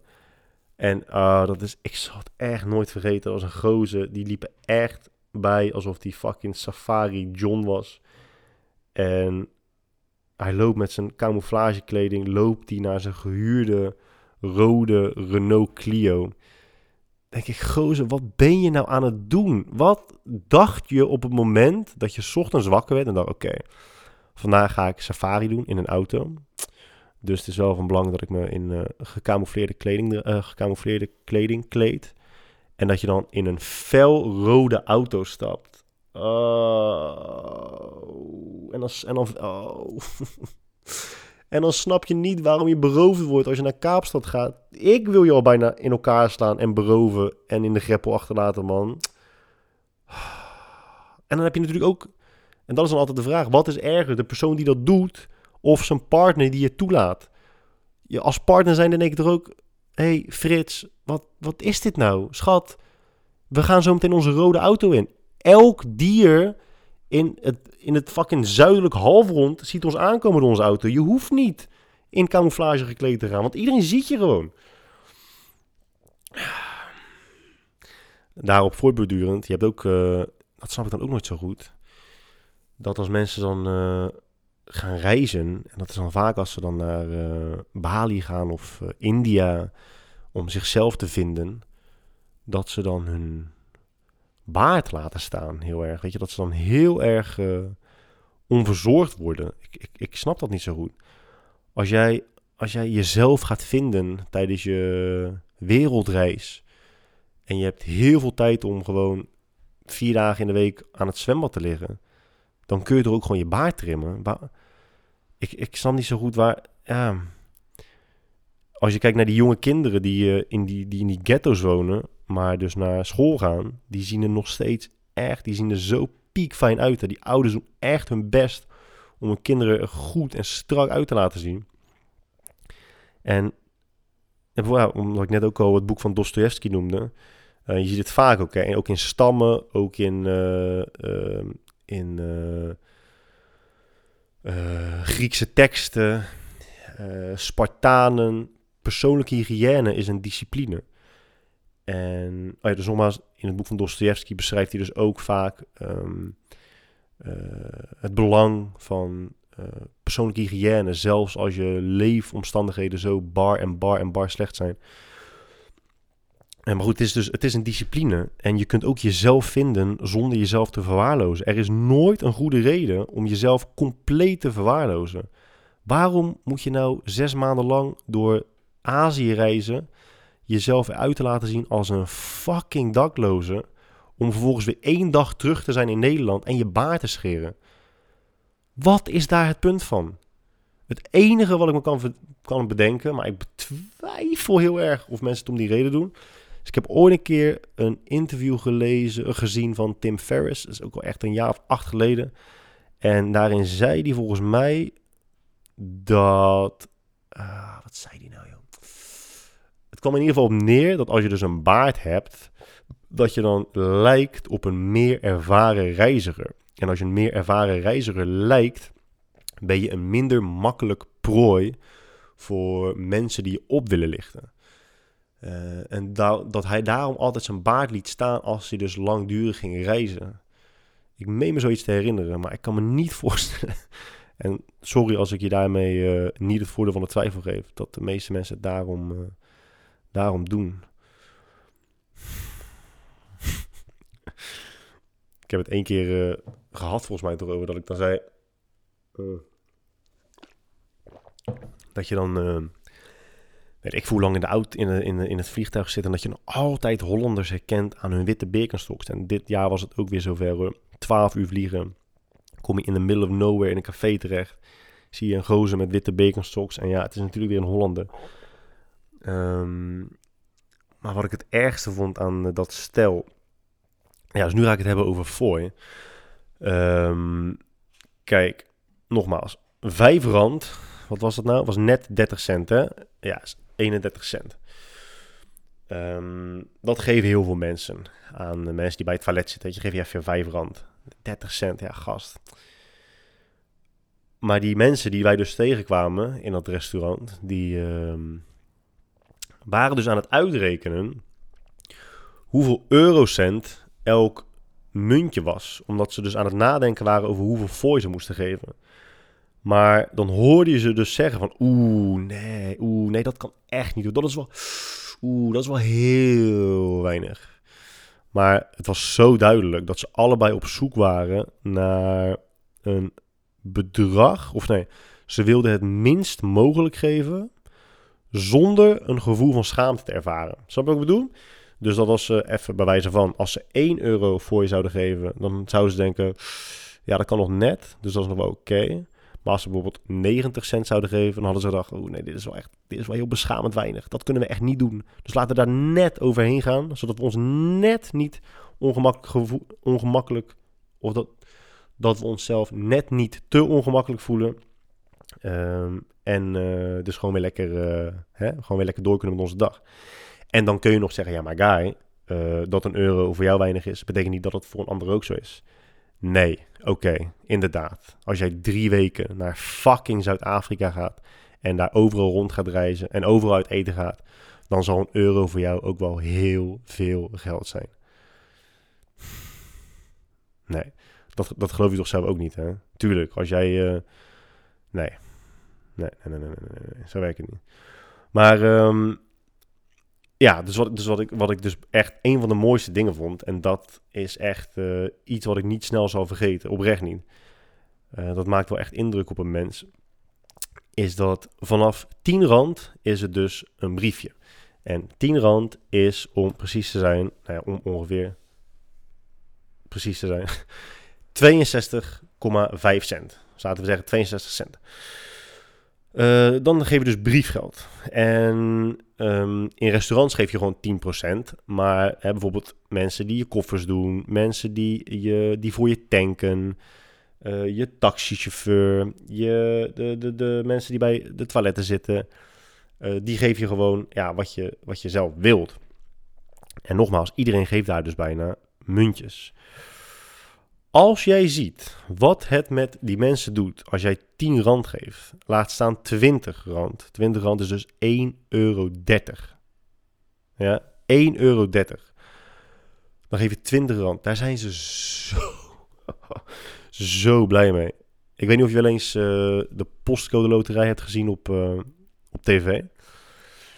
Dan zie je dus heel vaak dat Nederlandse, vaak oudere stellen een miljoen winnen. Of, eh, of meer dan dat. Hè. Ik heb ook wel eens eh, grotere bedragen voorbij zien komen. Hogere bedragen voorbij zien komen. En dan is de reactie, oh, wat leuk. Dat hadden we niet verwacht. We spelen al 30 jaar mee. Zo, hè? Nou ja, we blijven wel gewoon werken hoor. Ja, misschien een nieuwe fiets. Misschien, misschien een keertje extra op vakantie dit jaar. Nou, leuk zeg. Nou, dank jullie wel. Dan win je miljoenen. Miljoenen! Ah. En daar zitten die gasten, die zitten bij het toilet. En dan, en dan kijk je ze aan en dan glimlach je. En echt, ik wil echt voorkomen dat je denkt dat ik mezelf op deze manier ophemel. En zeg, kijk eens jongens, kijk eens wat een goed, goed mens ik ben. Ik ben verre van een goed mens. Maar dat je dat, je dat niet denkt. Het is niet dat ik denk dat het ene heel goed is en het andere heel slecht is. Uh, nogmaals, zo denk ik niet. Maar ik denk dat het belangrijk is om gewoon eens na te denken over um, hoeveel, hoeveel geluk je, hoe gelukkig je anderen kunt maken, hoeveel positiviteit je bij kunt dragen aan iemands leven op dat moment, door zoiets kleins te doen. Dat als jij iemand 80 cent geeft, dat ze daar zo blij van worden. Dat is echt niet, niet normaal. Die mensen die worden daar gelukkiger van, dat zie je echt in hun ogen, dan heel veel Nederlanders op tv die miljoenen winnen. Oprecht, dat meen ik echt serieus. Als je bijvoorbeeld een ritje doet in de Uber, in, in, de Uber, nu ken ik ook eens een fucking bejaarde. Als jij een Ubertje neemt in Kaapstad, dan kost je dat ongeveer met, uh, kost je dat bijna altijd ongeveer 26 rand. En 26 rand, ik ga gewoon elke keer alles lekker uitrekenen, is 1,62 euro. 1,62 euro. Ja? Daar rijden die gasten jou voor. Uh, daarvan moet een kwart naar de belasting. Daar moet een deel van naar Uber. En daar moet je je uh, benzine ook nog eens van betalen. En in Zuid-Afrika kost benzine 1 euro per liter. Wij gaven heel vaak, nogmaals, niet omdat we denken dat wij daarom een heel goed mens, uh, hele goede mensen zijn en jullie niet. Maar wij gaven dan vaak daarnaast nog 20 rand fooi. Dus je geeft bijna heel hun ritprijs nog als fooi erbij. Ja, weet je, het is echt, het is, je, kan, je kan er gewoon bijna emotioneel voor worden als je ziet wat dat met die mensen doet. Is gewoon, uh, is gewoon echt niet normaal. Um, er is in Port Elizabeth, een stad waar ik niet heel erg uh, van gecharmeerd ben verder. Maar daar zitten dus allemaal restaurantjes uh, naast elkaar. En um, Um, sorry hoor. Daar zitten allemaal restaurantjes naast elkaar. En natuurlijk zitten daar alleen maar blanken zichzelf helemaal vol te schuiven met sushi en, en, andere, andere troep. Uh, daarvoor staan allemaal parkeerplekken. En wat je dus in Zuid-Afrika hebt, en dat heb je in heel veel landen, uh, maar hier is het net iets anders. Je hebt in heel veel landen heb je gewoon mensen die je dan gaan helpen met parkeren, met een parkeerplek aanwijzen voor je, in de hoop dat jij het wederom in je hart kunt vinden om hun 10 of 20 cent te geven, zodat zij weer een snee brood kunnen kopen aan het einde van de dag. Terwijl jij je bek weer volschuift met uh, taco's. Maar in Zuid-Afrika is het net iets anders. Het is bijna zoals uh, drugsdealers. Zij kopen gewoon een veiligheidshesje, weet je, zo'n neongeel ding of oranje, whatever. En dan uh, ze eigenlijk een soort van hun territorium af. Ik weet niet hoe ze dat doen. Ik weet niet of daar wel eens geweld bij komt kijken. Ik kan me voorstellen van wel. Um, omdat sommige plekken gewoon echt beter zijn dan andere plekken. Maar dan is dat hun plek en die parkeervakken zijn dan van hun ehm, om auto's daar naartoe te leiden. En het grote verschil met andere steden is dat zij dan ook nog, uh, in ieder geval dat is de bedoeling, dat ze je auto in de gaten houden voor eventueel uh, diefstal. Je ziet wel met enige regelmaat auto's waarvan de achterruiten zijn ingeslagen, glas op de grond.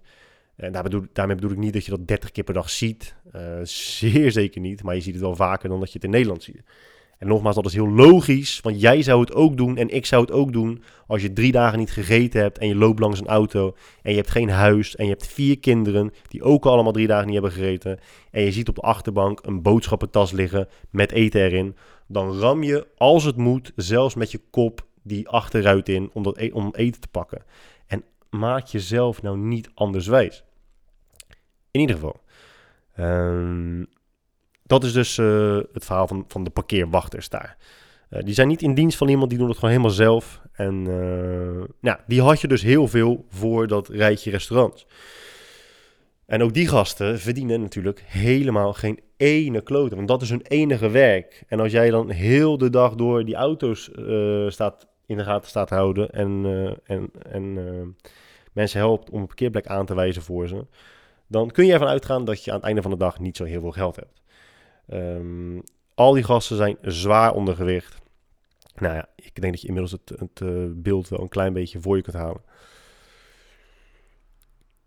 En, dan zit je, en wij zaten daar te eten en toen dachten we, ja, zullen we die gozer gewoon eens eten geven? En de reden ik dat ben gaan doen, de eerste keer dat ik dat deed, en dat is ook iets wat ik echt nooit zal vergeten, was in, uh, in Israël. En toen was ik in uh, Eilat.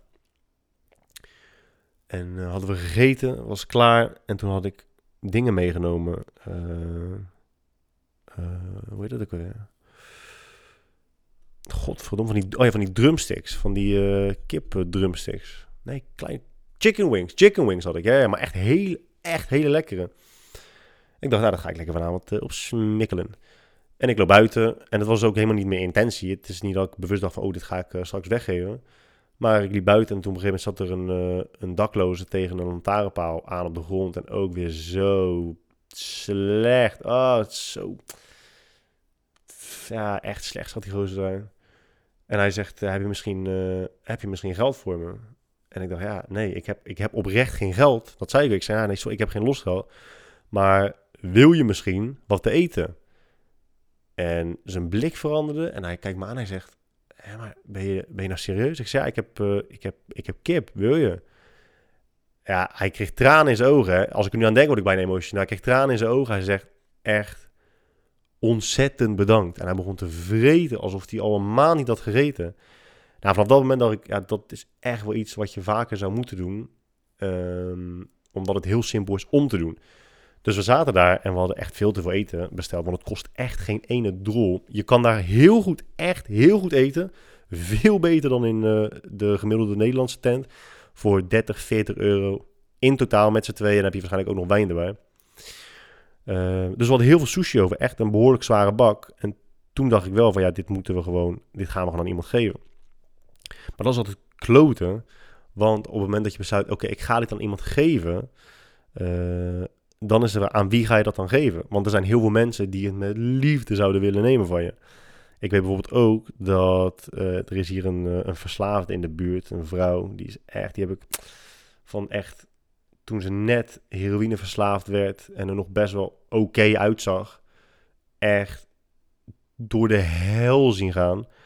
Die ziet er steeds slechter uit. Maar die heb ik dus een keer, uh, een paar weken of een paar maanden, een paar maanden is dat weer, paar maanden geleden gezien, lag heel de kop lag helemaal open. Uh, dikke lip, weet je wel. Ja, vraag ja, wat is er, wat is er gebeurd? Ja, een uh, andere, andere dakloze die zag dat ik 2 euro kreeg en die heeft me helemaal totaal losgeslagen voor die 2 euro. Ja, tyfus. Maar goed, ik kan me dus voorstellen dat als iemand ziet dat jij een ander schoenen geeft, of eten geeft, of, uh, of, of, of net iets meer geld geeft dan normaal, dat ze denken, ja, we pakken die gast dat was best iets lastigs. Maar in ieder geval, we komen bij die auto en die gozer die onze auto uh, had, uh, had bewaakt, tussen aanhalingstekens. Die, ik zei tegen hem, ja, ik heb geen geld, maar wil je misschien eten? hij neemt dat eten aan. Hij begint te dansen, jongen, te dansen. Hij was zo, zo blij. En dan denk ik, jongens, waarom doen we dat gewoon niet meer met z'n allen? Even serieus. De kans dat jij daar met je blanke reet zit en veel te veel eten bestelt, is best wel groot. Je hoeft dat niet weg te gooien. En dan kun je natuurlijk ook stellen, ja, waarom doen de restaurants dat zelf niet? En ik ben ook iemand die die vraag hardop zou stellen. Aan de andere kant snap ik ook wel dat mensen het niet doen, dat restaurants het niet doen. Omdat als je dat dus doet, dan staan er voordat je het weet 400 daklozen elke dag voor je deur. En ja, dat kun je ook niet hebben als restauranteigenaar. Dus het is echt, ja, wat is dan de oplossing? Dat is zo, zo moeilijk. Het is echt lastig. Het is echt heel lastig. Maar ja, mocht je jezelf dus afvragen hoeveel voor je moet je geven. Ja. Voor je blijft echt een lastig iets. Kijk, um, ik heb vrienden die uh, heel makkelijk zijn met voorgeven. Ik heb vrienden die minder makkelijk zijn uh, met voorgeven. Ik heb vrienden zijn die moeilijk zijn met voorgeven. Um, veel mensen zijn ook heel principieel. Hè? En dat, ik snap het ook wel. Ik snap het ook echt dat je zegt van ja, luister, fooi is een, een extra die je bovenop de bon krijgt, maar die je moet verdienen. Want het is letterlijk fooi. Het is je betaalt voor de service. Dus dan moet je mij wel service verlenen. Wil je die fooi krijgen? En ik snap dat echt heel erg goed, uh, die insteek. Het nadeel is van op die manier beredeneren dat geen fooi geven, zeker niet als het is op plekken waar je vaak komt, dat goodwill vermindert, verlaagt. Er zijn heel veel plekken waar. Ja, en dat. Ja, je, kijk, weet je, dan kun je natuurlijk schijnheilig zijn en zeggen: Ik ben niet te koop. Iedereen is te koop. Iedereen is te koop. En heel veel mensen worden pas aardig, of in ieder geval aardiger en vriendelijker en openhartiger op een moment, in de horeca bedoel ik dan, als ze je een paar keer hebben gezien en weten van oké, ja, hij geeft gewoon in ieder geval eerlijk voor. Ehm, het is ook altijd een momentopname. Hè? Je kunt natuurlijk zeggen, ja, ik ga jou geen fooi geven. Het is, een kip, het is het kip en het ei verhaal. Ik ga jou geen fooi geven, omdat jij uh, niet goed genoeg bent in je werk en jij hebt me niet voldoende service verleend. Maar het kan ook zijn dat die persoon jou geen service meer verleent, omdat hij gewend is aan al die karige Hollanders die sowieso weinig tot geen fooi geven. Waarom zou je je best doen als je toch al weet dat je nauwelijks fooi krijgt? Dus het is, het is altijd zo'n irritant, complex kip en het ei dat je denkt van ja, wat, wat moet ik nou? Uh, dus ik zelf kies altijd voor, ondanks, ongeacht waar ik ben, tenzij het echt wel heel, slecht is, om gewoon in ieder geval uh, een, uh, een uh, acceptabele hoeveelheid fooi achter te laten. Maar in landen zoals Amerika, landen zoals Israël, mogen mensen in de horeca dus onder het minimumloon krijgen. Zo, jezus. Onder het minimumloon krijgen omdat ze dus voor een deel afhankelijk zijn van de fooi die ze krijgen. En, en hoe zit het dan in Zuid-Afrika? Ja, daar is het echt, met een euro kun je daar veel meer doen. Nou ja, veel meer, iets meer doen dan je, uh, dan je hier met een euro kunt doen. Als je daar naartoe gaat, sta er even bij stil hoe fucking blij en hoe erg je mensen daarmee kunt helpen. Uh, mensen doen alles voor extra geld, alles. In de meeste landen, als jij naar het strand gaat en je hebt een bedje nodig, dan is er dus iemand die de bedjes doet. Dan is er iemand die uh, ijsjes verkoopt en soms ook nog eens drinken verkoopt, maar soms ook wel apart. Dan is er iemand die lunch voor jou maakt, uh, die je zelf moet halen. niet altijd, maar soms wel. Mm, daar is het zo dat mensen die, en niet altijd, maar wat wij hebben gezien, mensen die op het strand je bedjes doen, die doen ook, uh, die doen ook ijsjes rondbrengen, die doen ook drinken rondbrengen, die doen ook je rommel opruimen. Dus die komen je flesjes ophalen, je, je papiertjes ophalen. Die doen ook je lunch voor je halen, als je zegt wat je wilt. Ze doen alles voor extra geld. Hier krijgen parkeerwachters, net als toiletjuffrouwtjes, en toiletjuffrouwtjes bedoel ik niet neerbuigend, want het is een eerlijk beroep. Maar doe het dan in ieder geval goed, want je hebt niet heel veel taken. Um, die uh, parkeerwachters doen het in Zuid-Afrika vaak vrijwillig. Dus dan hoef je, niet, je hoeft niet eens te betalen voor het parkeren. En dan heb ik het niet over wat ik net zei, hè? gasten die dan uh, je parkeerdingen beveiligen. Het zijn echt gewoon parkeerwachters op uh, parkeerterreinen van bijvoorbeeld nationale parken, van, eh, van stranden waar je gewoon voor betaalt. Die gaan er dan echt vrijwillig zitten. En ehm, die hopen dus dat jij ze. ehm, zo. ik, wilde een woord, ik een woord uitspreken die begon met A. Maar toen wist ik niet meer welk woord het was. En toen werd het een A. In de hoop dat jij ze, dat jij ze wat geld geeft. Ehm, ja. Ja, het is bijzonder. Het nadeel is natuurlijk wel dat als je dan kijkt over 2,5 week heen, hoeveel geld je uiteindelijk kwijt bent aan extra geld geven aan mensen. Maar ja, weet je, het is, je hebt echt wel best wel eh, wat mensen gelukkig meegemaakt. Ook gewoon, je kan ook gewoon kleding achterlaten, weet je. Of je kan mensen je schoenen geven. Er kwam op een gegeven moment een vrouw kwam naar ons toe en die zei... Die zei, ja... En je ziet, je ziet dat het oprecht is, hè. En ik, ik weet het, ik, ik, ik snap ook echt wel dat je mij in de maling kunt nemen. Het is niet dat ik door alles en iedereen dwars heen kijk.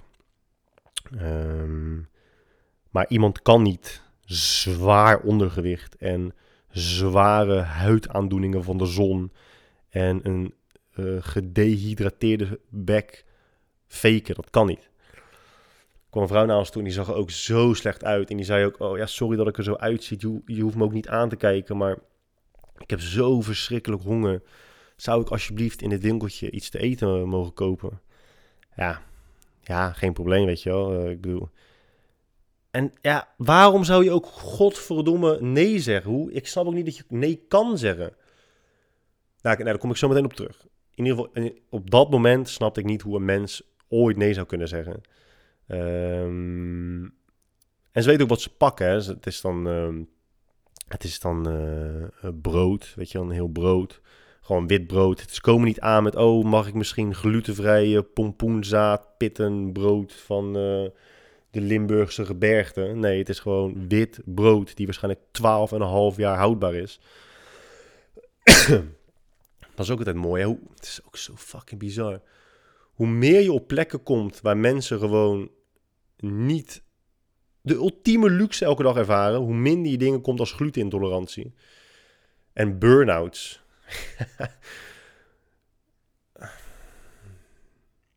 ja. In ieder geval, um, zij pakt dus een brood en ze pakt uh, water en cornflakes, fucking dik pak cornflakes. En toen zei ze op een gegeven moment van ja, mag ik ook melkpoeder? Want uh, ik heb een dochter. En toen liet ze dus een foto van de dochter zien, waar ze samen op de foto stond. En zei, die houdt wel echt van cornflakes met melk. Maar ja, ik kan mijn cornflakes natuurlijk niet uh, koud, uh, mijn melk natuurlijk niet koud houden. Vind je het goed als ik dan melkpoeder pak, kan ik met water vermengen. Dat was al, was het tegen het einde van onze vakantie aan? Ja, tegen het einde van onze vakantie aan. We hadden al echt superveel geld uitgegeven. Ja, voor mij was de vakantie met z'n twee 6500 euro of zo. Ja, vind ik best uh, redelijk geprijsd. Als je kijkt wat we ervoor hebben gedaan, vind ik het wel meevallen. Maar um, ja, afrekenen. Ja, 20 fucking euro was die, uh, was die melkpoeder. Ja, zij schrok daar volgens mij ook wel een beetje van. Toen hebben we hè, middenweg gekozen, heeft ze een kleinere bus uh, melkpoeder gepakt. Maar goed, wat ik dus net zei, hoe kan je daar nee op zeggen? Ik kan me wel voorstellen als jij dus heel veel bent, heel vaak bent, heel lang bent. Ja, op een gegeven moment, je kan niet iedereen helpen. En dan wordt het ook echt heel vermoeiend. En dat is ook een van de redenen waarom Kaapstad dus niet tot mijn favoriete plek in Zuid-Afrika behoort. Want je wordt er constant mee, constant mee geconfronteerd. Echt de hele tijd. Je hebt trouwens ook, um, dat is ook heel moeilijk werk daar, uh, maskers verkopen. Um, ik heb daar met best wel veel gasten over staan praten. Heel veel mensen gaan dus naar Zuid-Afrika of gewoon Afrikaanse landen om maskers te kopen. Hè, van die Afrikaanse handgemaakte maskers. Uh, heel veel mensen sparen die ook. En ik moet zeggen, dat er zitten maskers bij die zijn zo fucking mooi. Maar hier gaat het volgens mij mis. Want die gasten die klagen dus... Nou, het klagen niet. Nee, dat is niet waar. Die benoemen dan vaak hoe moeilijk hun werk is... en dat ze niet zo goed snappen waarom niet. Dus toen dacht ik, oké, daar ga ik uh, over nadenken. En toen heb ik het ook op een gegeven moment tegen een gozer gezegd, maar hij leek het niet helemaal goed te begrijpen. Als jij in een land komt als iemand die er niet heel veel verstand van heeft, hè? want hoeveel mensen hebben er nou daadwerkelijk verstand van Afrikaanse maskers? Niet heel veel. De kans is groter dat je er geen verstand van hebt dan dat je er wel verstand van hebt. En jij komt in een land en je ziet dat die dingen overal verkocht worden. Overal. Overal worden er Afrikaanse maskers verkocht. Is ook niet gek, want je bent in Afrika. dan is een hele logische conclusie die je bewust of onbewust maakt, ehm, dat die dingen helemaal niet zo bijzonder zijn. Want je ziet het overal. En als je dus op een gegeven moment denkt, oh, dit is wel een mooi masker, ja, wat zou die kosten? En dat je ziet, holy shit, 500 euro. Ja, gast, donder op, je neemt me zwaar in de maling. Ja, ik zou je niet, ik zou je niet eens... Ik dacht echt dat het 10 euro was, 50 euro. Dit is even hypothetisch, hè? dit is niet hoe mijn gedachtegang uh, was. Maar ik ga dit echt nooit betalen. Ja, wat, wat even, eerlijk, ik ga dit één keer vragen en anders loop ik weg. Uh, wat is serieus de beste prijs die je mij hiervoor zou uh, kunnen geven? Nou ja, oké, dan maak ik er 400 euro van. 400 euro! En als, als ze 100 euro zakken, hè, dat is dus dan uh, 1600 rand. Dat is fucking veel daar. Um, ja, dan denken mensen nog steeds, nee, ja, sorry, maar dit, dit ga ik gewoon absoluut niet doen. En dan kom je op andere plekken, dus uh, meer uh, antiekwinkels, dan betaal je daar gewoon makkelijk duizenden euro's voor. Dat je denkt, nou, ik snap het gewoon niet. En dan kom je bijvoorbeeld op de markt en dan betaal je bijvoorbeeld 80 euro ervoor. En ja, dat zorgt voor zoveel verwarring dat de meeste toeristen dan denken, ja, ik ga hier gewoon niet aan beginnen, want ik weet niet wie de waarheid spreekt, wie probeert me te naaien. Nou ja, best wel veel geluld met die gasten. En uiteindelijk ben ik achter het volgende gekomen. Mocht je dus een Afrikaans masker willen kopen. Er zijn een beetje drie categorieën. Je kunt er sowieso wel van uitgaan dat alles handgemaakt is. Want sommige mensen moeten daar ook, ook gewoon om lachen. Die zeggen, ja gast, dit is geen China, dit is Afrika. We hebben geen fucking gigantische fabrieken die miljarden maskers maken. Uh, die we overal in het land kunnen verkopen. Uh, zo werkt het niet. Je kunt ervan uitgaan dat het handgemaakt is. Maar er zijn dus een aantal verschillende categorieën. 1. Sommige maskers of ander houtwerk worden dus gewoon op dit moment door iemand gemaakt ergens in een dorp. Uh, en dat is bedoeld voor decoratie in je huis. Dat is eigenlijk de laagste klasse van maskers. En die kosten gewoon tussen de 20 en 80 eh, euro, bij wijze van. Uh, handgemaakt, ziet er gewoon hartstikke leuk uit. Uh, wordt vaak een beetje ver van toegepast om het gewoon zo aantrekkelijk mogelijk te maken voor je huis. Is handgemaakt, maar is dus niet uh, daadwerkelijk van een stam. En is zeker niet in de praktijk gebruikt door die stam. Dan heb je de categorie handgemaakte maskers die um, als decoratie dienen, maar wel oud zijn. Dus dan ga je al meer naar de antiek kant op. Uh, dus dat zijn maskers die waarschijnlijk, hoogstwaarschijnlijk, door een bepaalde stam zijn gemaakt, lang geleden. Maar die zijn altijd alleen maar gewoon als decoratie gebruikt. Uh, dat is al een stuk duurdere categorie. Dan ga je al wel een paar honderd euro voor een, een, eh, een stuk betalen. En dan krijg je nog echt antiek. En dat zijn dus maskers die ooit door een stam zijn gemaakt. En die dingen kunnen honderden jaren oud zijn. Maar die zijn ook dus echt gebruikt. Uh, dan heb je het echt over houten armbanden, houten maskers die ze dus aan hun kleding droegen voor goed geluk. Dat ze levend terug zouden komen, weet je, dat soort dingen. Het is altijd van die, van die bijgelovige onzin, maar het is wel heel erg mooi. Uh, en dan zit je dus in de duurste categorie. Maar zelfs als je die kennis hebt, weet je dus niet wie de waarheid spreekt over uh, zijn eigen producten. Kijk, ik heb wel echt het idee dat de mensen in Zuid-Afrika daar minder liegen dan op heel veel andere plekken. Bijvoorbeeld in Arabische landen, op die markten, naaien ze je gewoon elke kans die ze krijgen. Daar is het, heb ik het minder. Puur al om het feit dat ze dit soort open en eerlijke gesprekken over de business kunnen beginnen. Um, we hadden bijvoorbeeld één gozer, die liet dus echt foto's zien van al, al alle plekken waar hij in Afrika was geweest, bij die daadwerkelijke stammen.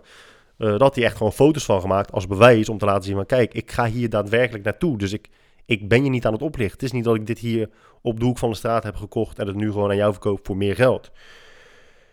Um, maar elke, elke verkoper van antiek zal tegen je zeggen: nee, er is maar één verkoper van antiek en dat ben ik. De rest verkoopt je allemaal maskers vanuit, van een andere categorie.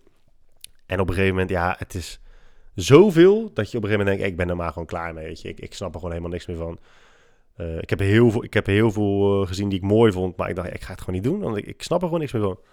Echt een heel, hele,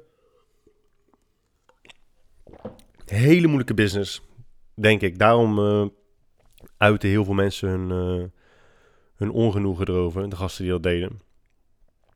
En iets anders waar je dus veel van ehm, veel over te horen kreeg, was het verkeer. Heel veel mensen zeiden, ja, je moet wel uitkijken met het verkeer daar. Ook uh, uh, taxichauffeur die we in het begin hadden, weet je, zei, ja jongens, als jullie de Garden Route gaan rijden, kijk dan alsjeblieft uit. Mensen rijden echt als gek hier. Dude, mensen in Afrika rijden fucking goed. Ik moest wel even wennen aan links rijden. Gelijk uh, de eerste minuut vanuit het vliegveld gelijk uh, spookrijden. Dat was iets minder. Maar mensen rijden daar echt heel erg goed. Een van de redenen is dus dat je... Kijk, weet je, in Nederland hebben we altijd van die stingregels. En dan denken we, ja, daardoor gaat het zoveel beter. Piss off. In, in, in Zuid-Afrika mag je dus vrij uit de vluchtstrook gebruiken. En um, het is heel simpel. En dit moet je doen. Hè? Want als je dat niet doet, ben je dus echt gewoon onbeschoft.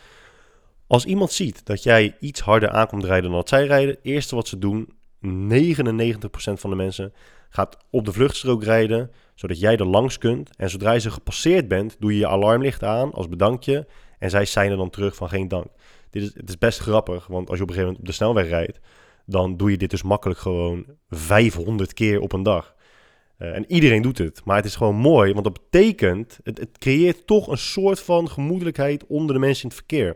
Maar het betekent ook, het feit dat mensen voor je uit de kant gaan, betekent dat ze godverdomme letten op wat anderen doen. En dan kom je in Nederland, hè? Oh, het land waar mensen zo, zo beleefd zijn. Iedereen zo beschaafd en iedereen rijdt zo netjes. Echt, wanneer hebben we onszelf dat wijsgemaakt, hè? Dan rij je 2,5 uur naar Valkenburg. Weet je, in Nederland rijden mensen zo. Oh, kijk, over 6 kilometer. Ik, oh, Oké, even, even terug. Even ctrl-z. Hey, kijk, ik rij nu rechts. En over mm, 8 kilometer zie ik een vrachtwagen rijden. Die rijdt iets langzamer dan ik. Ja, weet je wat ik doe? Ik ga alvast links rijden. Oh, wacht, kijk, achter me rijdt een auto 40 kilometer puur harder dan ik. Maar, maakt niet uit, John. Die wacht wel even. En voordat je nu denkt, zoals je misschien wel vaker denkt, nee maar guy, nu heb je het over een uitzondering. Dit is geen uitzondering, want zowel mijn vriendin als ik hadden de hele weg extreme irritatie. Dat, dit was het eerste, het eerste autoritje dat we hadden na onze vakantie.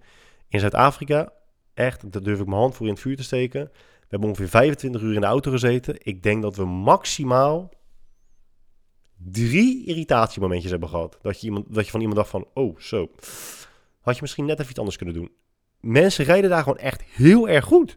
Echt heel erg goed. maar ja, misschien ben ik wel geen. Dus daar hoef je ook echt geen zorgen om te maken. En ja, je hebt ongetwijfeld ook wel andere ervaringen. Mensen denken, oeh, die gast rijdt wel heel slecht. Maar over het algemeen is het een hele gemoedelijke sfeer uh, in het verkeer.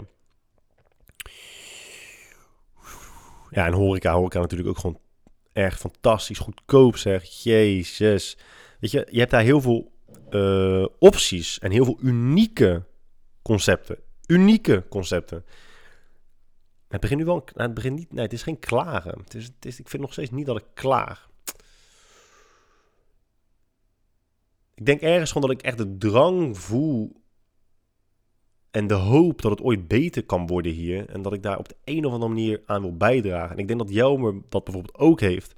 En dat daarom een boek als Excuses voor het Ongemak misschien wel heel erg waardevol kan zijn. Uh, misschien zelfs ook gewoon echt voor horeca training en zo, weet je wel. Want in Nederland, om maar even verder te gaan over horeca, krijg je overal hetzelfde eten, maar dan gewoon met een ander interieur. In Nederland is het echt trendhoppen. Oh, uh, acai zijn nu uh, in de, de, mode. Oh, laten we allemaal, allemaal maar acai bowls gaan doen. Oh, pokeballs nu in de mode. Nou, laten we allemaal maar pokeballs doen. Oh, pannenkoeken. Nou, laten we dan maar pannenkoeken doen. Oh, hamburgers. Laten we dan maar hamburgers doen. En dan zit er altijd een of andere stoute bij die denkt, weet je wat? Ik ga geen burgers toevoegen aan de kaart. Ik open gewoon een restaurant met alleen maar hamburgers. Oh, weet je, ik ga geen acai toevoegen aan de kaart. Ik ga gewoon een, een zaak openen met allemaal onzinnige fit girl gerechten. Oeh, dat is uniek zeg. En dat heb je hier heel veel. Daar was het echt goed man. Echt hele unieke, leuke concepten. Goed personeel. Ook gewoon iemand die op een gegeven moment naar ons toe kwam. Die dan stelt zichzelf voor. Ze zegt, nou, ik ben die en die. Ik uh, zal van jullie vandaag bedienen. Ik wil wel even aangeven dat ik net ben begonnen. Dus ik ben nog in training. Dus excuses alvast daarvoor. Dat ik denk, holy shit. God damn, dat is echt... Dat is echt bijzonder. Wat dan wel opvalt, en dat is dan echt compleet het tegenovergestelde van alles wat ik nu net heb verteld. Dat als je mensen dus voor je geeft, dat ze dan super, super dankbaar zijn. In hotels en restaurants bedanken mensen je nooit specifiek voor de fooi. Dat is heel bijzonder. Dat viel me echt op. Dan zeggen ze bijvoorbeeld, nou ja, de rekening is 40 euro. Dan zeg je, nou, maak er maar 50 euro van. En dan typen ze dat gewoon in en dan pin je. En dan is het klaar. En pas dan zeggen ze bedankt voor alles. Snap je wat ik bedoel? In, in, in bijna al, nou, nou, niet, ja, gewoon tot nu toe heb ik alleen maar meegemaakt dat als je zegt, maak dat er maar van, in welk land dan ook, dat ze dan zeggen, oh, super, dankjewel. En dat gebeurde daar bijna nooit. Echt bijna nooit. Dan hoorde je niks en dan was het de bon klaar.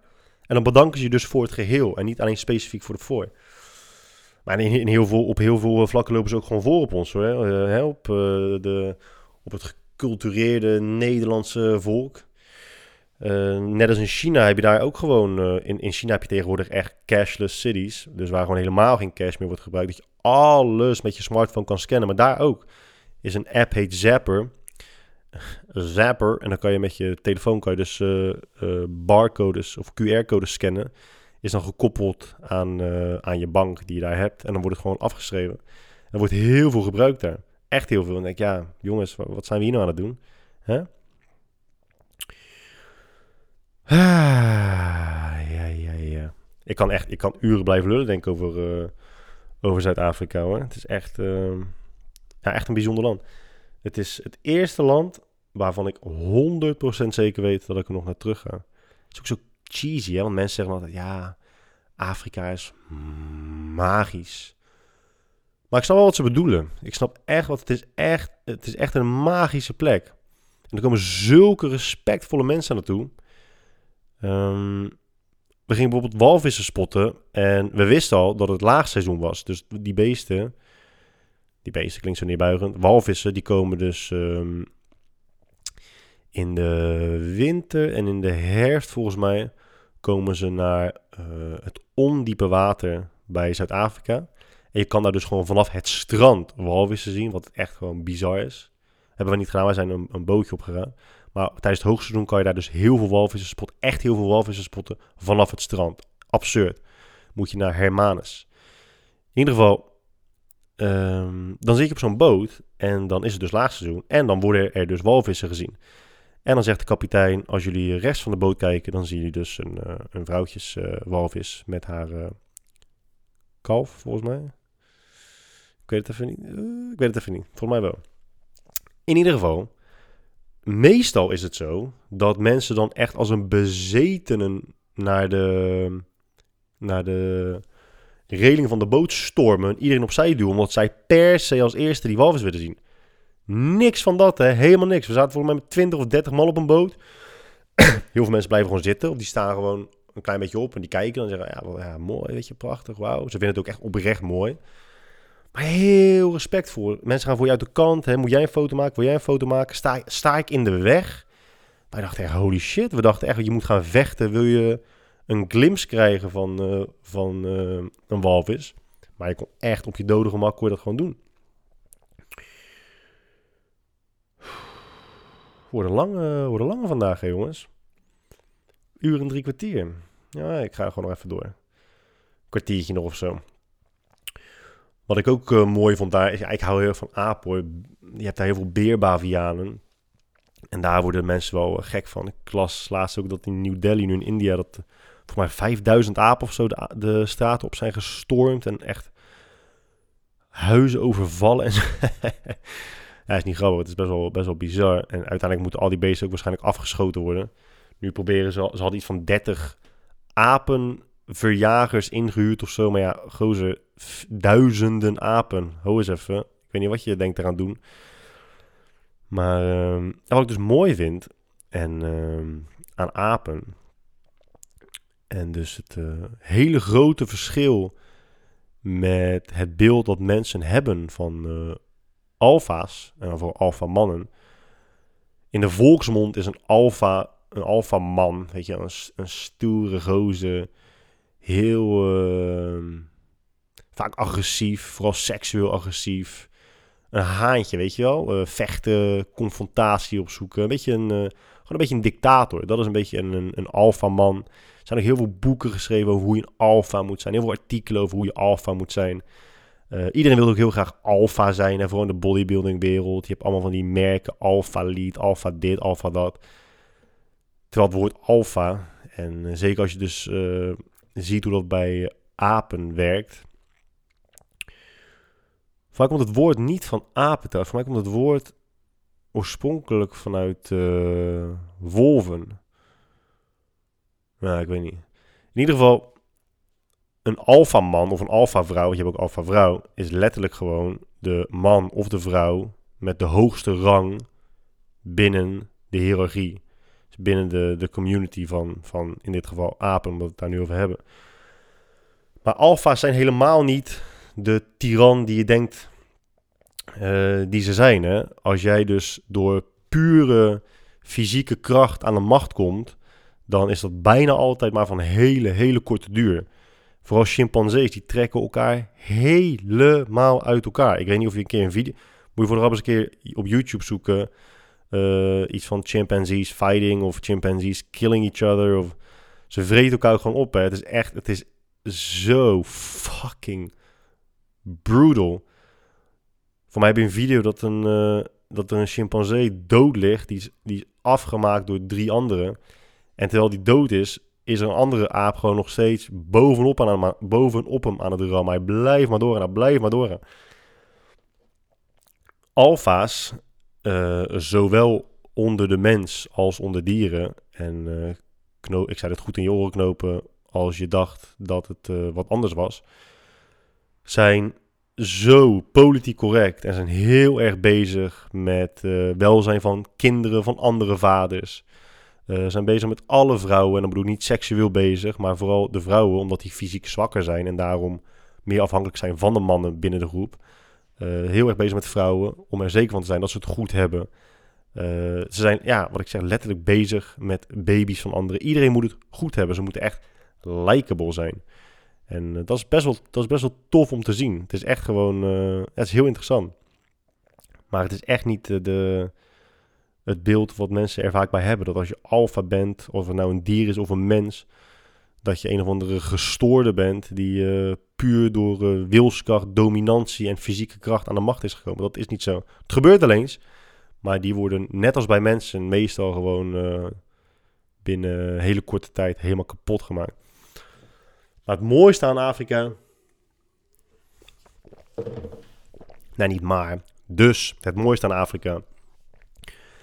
Zijn natuurlijk gewoon uh, al, die, uh, al die dieren. Dat is echt waanzinnig. Je leert zoveel over uh, dierenconservatie en rehabilitatie. Rehabilitatie, ja. Rehabilitatie toch? Fucking hell man, ik ben echt een beetje opgebrand nu. Reha Rehabilitatie, ja. Rehabilitatie. Nee, het is geen rehabilitatie. Rehabilitatie. Nee, dat is niet zo'n woord. Rehabilitatie. Ja, wel rehabilitatie, want dat bedoel ik wel. Godverdomme, hè. Dus, uh, ja, wat ik dus eerder zei dat je dus begrip krijgt voor waarom al die prachtige beesten dood worden gemaakt. En hoe, hoe, hoe ziek dat ook is om toe te geven, je snapt het wel. Als voorbeeld, in Afrika, in Zuid-Afrika, alleen in Zuid-Afrika, worden er elke dag, elke dag, 5000 um, veedieren vermoord door wilde dieren. 5000! Ze hebben het over schapen, koeien, geiten, etc. Als jij een boer bent met 10 koeien en 50 schapen, en dat is alles wat je hebt, hè, daar ben je zelf afhankelijk van, daar zijn je kinderen afhankelijk van, daar is je vrouw afhankelijk van, daar is je dorp afhankelijk van. En er komt elke fucking nacht een of andere luipaard die acht schapen wegkaapt. Je hebt bijvoorbeeld uh, de Caraco. Zeg ik dat goed? Caraco is ook een katachtige. En een Caraco kan bijvoorbeeld makkelijk zeven schapen in een nacht doodmaken. Maar ze hebben helemaal niet behoefte aan het vlees van zeven schapen. Dat doen ze gewoon uit. Um, uit. Um, Wat is het woord dat ik zoek? Uit hebzucht. Uit uh, hebzucht en ja, misschien ook wel verveling. Ze maken gewoon die beesten dood en dan nemen ze een paar happen en dan zijn ze weg. En dan denk ik, ja, dan denkt zo'n boer, ja, godverdomme gozer, dat, is, dat was uh, eh, 10% van alles wat ik heb. Ik ga jou gewoon afmaken. Um, maar wat ik, wat ik vooral interessant vond is dus, je krijgt een heel goed beeld over waarom dierentuinen eigenlijk dus zo verschrikkelijk zijn. Tuurlijk, hè, je, moet wel, je moet een klein beetje gek zijn. Uh, wil jij in een dierentuin lopen en dan niet het gevoel hebben van, ah, het is ook wel, die beesten horen hier ook eigenlijk niet. Hè, die horen hier gewoon niet. Um, weet je, wat doen ze hier? Dat is toch super zielig. Ja, niet altijd. Er is dus echt heel veel nuance. Heel veel nuance. Um, en als rangers in Afrika je dat vertellen, die echt niet, want dat zijn ook vrijwilligers heel vaak, die mensen de hele dag, elke dag, zeven dagen in de week, de hele dag door, zijn ze dus mensen aan het rondleiden, aan het vertellen. En dat doen ze gewoon vrijwillig. Uh, uit liefde voor die dieren en uit liefde voor de natuur. En als die het zeggen, ja, sorry, maar ik, ik ga hun woord wel, ik geef hun woord wel heel veel, uh, veel ik hecht wel heel veel waarde aan hun woorden. Kijk, we zien bijvoorbeeld vaak foto's op het internet dat vaak um, Amerikanen met overgewicht aan trophy hunten doen. Hè? Dus dan schieten ze een leeuw dood. En daar gaan ze dan blij mee op de foto. En dat vinden we zo verschrikkelijk. Als je kijkt naar de, naar de reacties eronder, is begrijpelijk. Die zeggen, weet je wel, wat een... Ik hoop dat je voor altijd in de hel brandt. Wat beter een verschrikkelijk mens. Hoe durf je? Ze moeten jou op die manier afschieten. Ja, niet helemaal, man. Het is niet altijd zo. Die eigenaar van dat uh, safari-reservaat, die uh, vertelde ons ook hoe moeilijk het is om dus een balans te houden tussen prooidieren en roofdieren. Um, het is de natuur, dus het is willekeurig. En soms raakt die balans dus um, raakt, raakt het dus in disbalans. Dus dan krijg je bijvoorbeeld te veel prooidieren, waardoor de ro uh, te veel roofdieren, waardoor de prooidieren uh, veel te snel uh, afnemen. En dat kan niet, want je moet het ecosysteem in balans houden. En dat doet het niet uit zichzelf.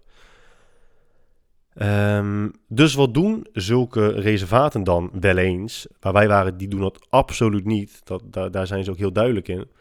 Die zeggen, nou ja, luister, um, ja, we hebben één leeuw te veel.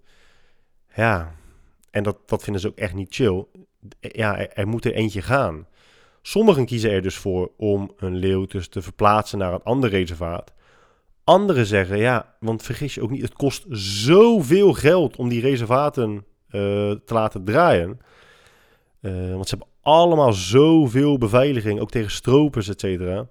Ze hebben gewoon geld nodig. En er zijn mensen die echt gruwelijk veel geld over hebben om dus, als ze het geluk krijgen, zo'n beest te mogen jagen. Daarnaast krijg je dus ook begrip voor uh, hoe moeilijk jagen is. Wij waren dus op een relatief klein reservaat en daar werkten ongeveer 10 rangers. En die rangers die kennen het terrein als geen ander. Die weten hoe die beesten zich gedragen, die weten ongeveer op welke tijden ze ongeveer uh, waar zijn. Zijn ze met z'n tienen en ze hebben allemaal verrekijkers en ze hebben allemaal contact met elkaar. Tijdens onze tweede safari-trip was het weer perfect. Het was vroeg in de ochtend, 5 uur s ochtends of 6 uur. Nou, maakt niet uit. Goed weer, niet te warm. Echt het weer dat je verwacht. Heel veel dieren te zien. We hebben drie en een half uur gereden. We hebben echt niks gezien. Uiteindelijk hebben we, ja, uiteindelijk hebben we wel een, een, een, uh, een uh, neushoorn gezien. Twee neushoorns gezien. Maar dat was het. Uh, niet dat dat niet interessant is, maar nogmaals. Drie uur lang rijden, 10 rangers die allemaal weten hoe het zit, waar ze zitten, hoe het een beetje werkt, hoe ze zich gedragen, hoe ze bewegen. En niks, niemand heeft iets gezien. Kun je dus nagaan hoe moeilijk het is als jij, als jij het hoort, oké, nou ja, je mag gaan jagen, te voet, succes. het is echt zo absurd, absurd moeilijk. Maar uh, ja, in ieder geval, weet je, hoe, hoe, hoe verschrikkelijk en gruwelijk het ook is om, om te zien op, uh, op Instagram. Uh, er zit zoveel meer achter dan zo'n bebloede foto. Echt waar, echt waar. En in heel veel gevallen is het zelfs noodzakelijk. Um, we waren bijvoorbeeld in het Teniqua Wildlife Center en die leg je dan ook heel erg goed uit waarom sommige dieren wel het wild weer in kunnen, waarom sommige dieren niet het wild in kunnen. Waarom exploitatie van dieren dus echt zo verschrikkelijk is. Er zijn bijvoorbeeld heel veel. Oh, dat trophy hunt trouwens, dat gebeurt ook omdat er dus plekken zijn. En dat gebeurt dan vooral in Aziatische landen. Er is wel heel duidelijk een verschil tussen landen als Thailand en Zuid-Afrika.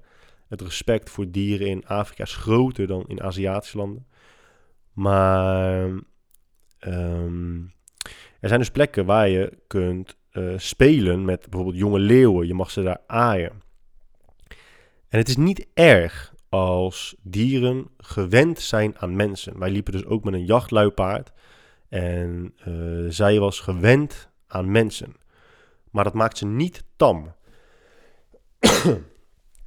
Dieren worden tam, of zo tam mogelijk, op het moment dat ze afhankelijk zijn van mensen. En als jij dus met jonge leeuwen mag spelen, dan is dat ook een plek waar die jonge leeuwen gevoerd worden. Uh, ze zijn compleet afhankelijk van mensen. Op een gegeven moment zijn ze oud. En dan zijn ze te groot en te gevaarlijk en te sterk om nog mee te spelen.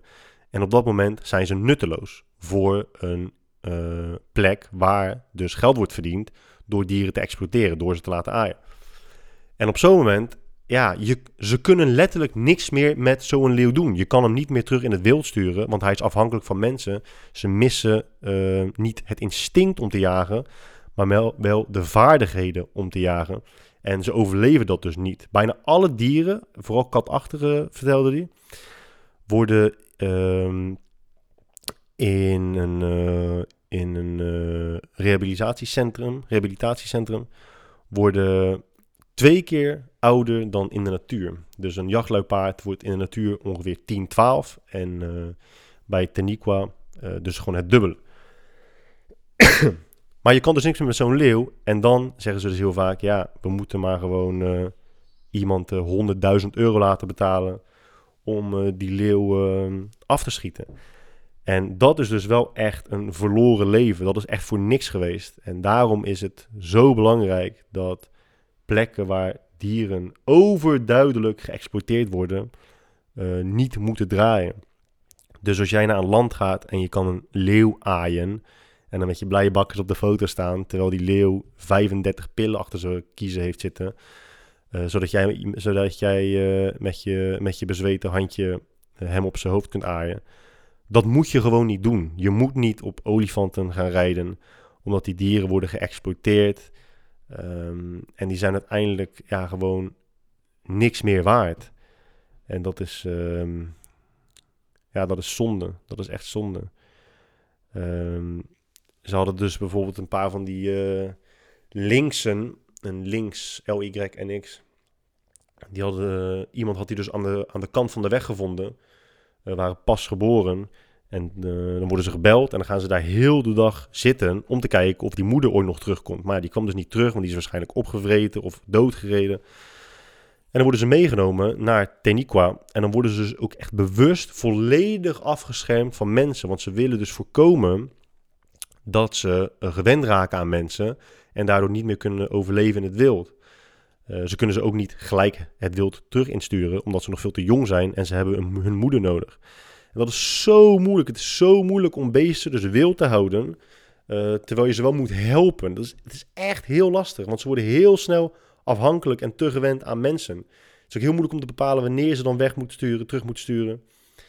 Uh, en sommige houden ze dus ook gewoon. Bijvoorbeeld dat jachtluipaard waar wij mee hadden gelopen, die was dus opgegroeid uh, bij mensen. Die hadden ze dus illegaal ergens gekocht, aan een ketting gehangen en die groeit dan op, gewend aan mensen. Uh, maar ja, op een gegeven moment dachten ze, ja, dit, dit beest willen we niet meer, hebben ze er weggedaan. Maar die lieten ze dus wel nog jagen. En je moet dus ook wel zeker aan bepaalde regels, je moet je zeker aan bepaalde regels houden, wil je gewoon uh, daar kunnen staan zonder dat je opeens een jachtluipaard in je nek hebt. Um, maar die lieten ze ook helemaal alleen. Hè? Een, een, vrouwelijke jachtluipaarden zijn over het algemeen hun uh, hele volwassen leven alleen. En dat laten ze dus ook zo. Dus dan hebben ze echt een enorm stuk land alleen maar voor één jachtluipaard. Ja, dat is bijzonder hoor. Dat is echt heel bijzonder. Of bijvoorbeeld de witte leeuwen. Heel vaak denk je dus dat een, een dierentuin zelfs... Wat kan dus ook, hè, dat, dat was dus mijn punt. Ook bij dierentuinen is het dus vaak genuanceerder dan, dan je denkt. Een dierentuin kan dus een van die leeuwen hebben die vroeger gebruikt werd om te aaien. Ja, en dan is de keuze, nou, gaan we zo'n leeuw, gaan we die af laten schieten? Uh, of gaan we die bijvoorbeeld naar een dierentuin doen? En dan kan een leeuw nog steeds leven. Ja, is dat veel beter dan doodgeschoten worden, is dan de discussie, terechte discussie. Maar ja, veel mensen kiezen er dan toch voor om, uh, om het leven van zo'n leeuw te behouden. Al dan wel in een dierentuin. Maar ja, het is in, in het wild zou die gewoon binnen een week dood zijn. Um, Oh ja, dus bij uh, dierentuinen zie je vaak witte leeuwen. En ik dacht altijd van ja, witte leeuwen, weet je wel, die worden waarschijnlijk of zo gewoon gefokt. Of uh, ze worden hier gewoon, uh, ja nee, ze worden gewoon waarschijnlijk gefokt. En dan als een soort van toeristentrekpleister hier in een, in een ding gestopt, in een dierentuin gestopt. Ja, dat is het dus ook helemaal niet zo. Een witte leeuw is gewoon een genetische afwijking en wordt zo geboren. Wordt heel vaak als pasgeboren leeuw doodgemaakt door de vader of moeder omdat de kans van overleving voor zo'n witte leeuw heel klein is. Want ze vallen gewoon te veel op in de natuur. Dus vaak vinden ze ook gewoon uh, witte leeuwen die achtergelaten zijn. En die worden dus naar zo'n centrum gebracht en kunnen daar dan gewoon de rest van hun leven leven. Maar die zie je dus niet in het wild, omdat ze gewoon, ja, ze vallen te veel op, man. Ja, dat vond ik allemaal echt heel interessant. Echt heel erg interessant. En natuurlijk, het, uh, daar ga ik mee afronden, jongens. Want het, uh, we lopen nu al echt heel erg lang. Um, bungee jumpen vond ik ook. Ik heb nog nooit gebungee jumped. En toen dacht ik, ja, eh, ik ben nu toch in Zuid-Afrika. Het is de hoogste brug in de wereld om van af te springen. Um, laat ik dan deze maar doen. En ja, dan zeggen mensen, ja, vind je dat dan niet eng? Wilde je dat altijd al doen? Ja, nee, niet echt. Maar ik, ik weet niet of ik het ooit eerder heb, over heb gehad. Je hebt bijvoorbeeld een scène in Fight Club. En daar zegt uh, Tyler Durden, Brad Pitt, zegt... Uh, wat zegt hij nou? How much can you really know about yourself if you've never been in a fight? Dus hoe, hoe goed kun je jezelf nou echt kennen als je nooit hebt gevochten? En daar zit heel veel waarheid in als je daarover nadenkt. We denken onszelf allemaal heel goed te kennen. Dat is absoluut niet waar. Um, zeker als je nagaat hoeveel situaties je nooit hebt meegemaakt. Hoe kun je jezelf overtuigen dat je jezelf heel goed kent, terwijl je de meeste situaties in de wereld, in het leven, nog niet eens hebt meegemaakt? Zeker hele afwijkende situaties. En dan kun je natuurlijk zeggen, ja, maar waarom zou ik dat opzoeken als het toch een afwijkende situatie is en dat de kans dat het zich voordoet heel klein is? Kom ik zo terug. Maar ik vond het dus heel belangrijk om te ervaren hoe ik zou zijn in een situatie als bungee jumpen. Um, ik ben er dus achter. Ik heb geen hoogtevrees. Maar waar ik dus achter ben gekomen, dat was heel bizar. Dat als ik dus ga dronen, krijg ik bizarre hoogtevrees.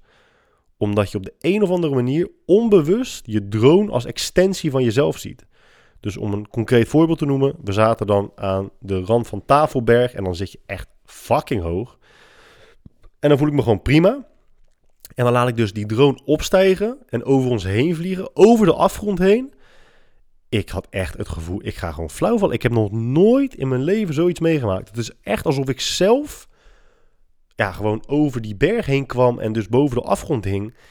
En ik dacht constant, oh mijn god, oh mijn god, als die drone nu valt. Hè, dan, het was niet dat ik bang was dat mijn drone viel. Het was, ik, was, ik voelde dat als die drone zou vallen, dat ik zelf erin mee zou gaan of zo. Het was heel, ja, heel bizar.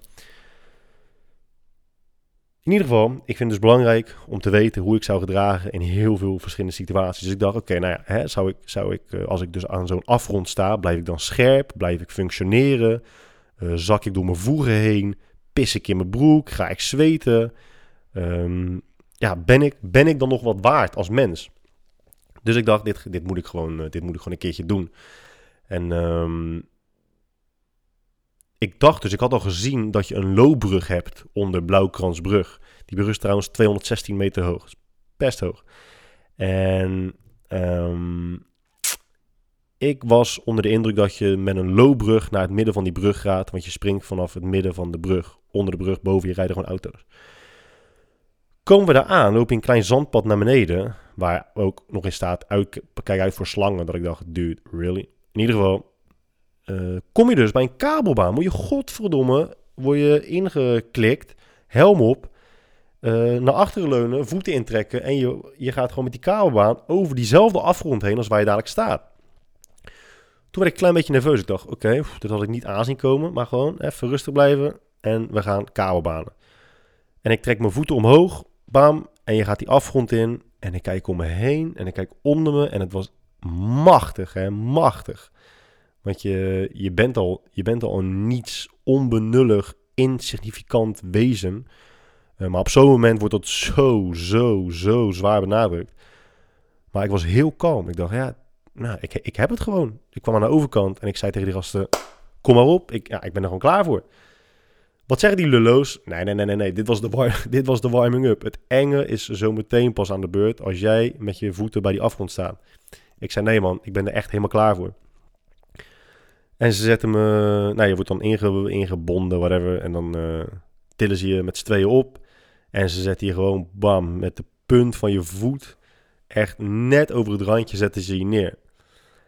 En dat is dus wat het heel anders maakt dan bijvoorbeeld hoogtevrees voelen als iemand gek gaat doen over een balkonreling heen of zo.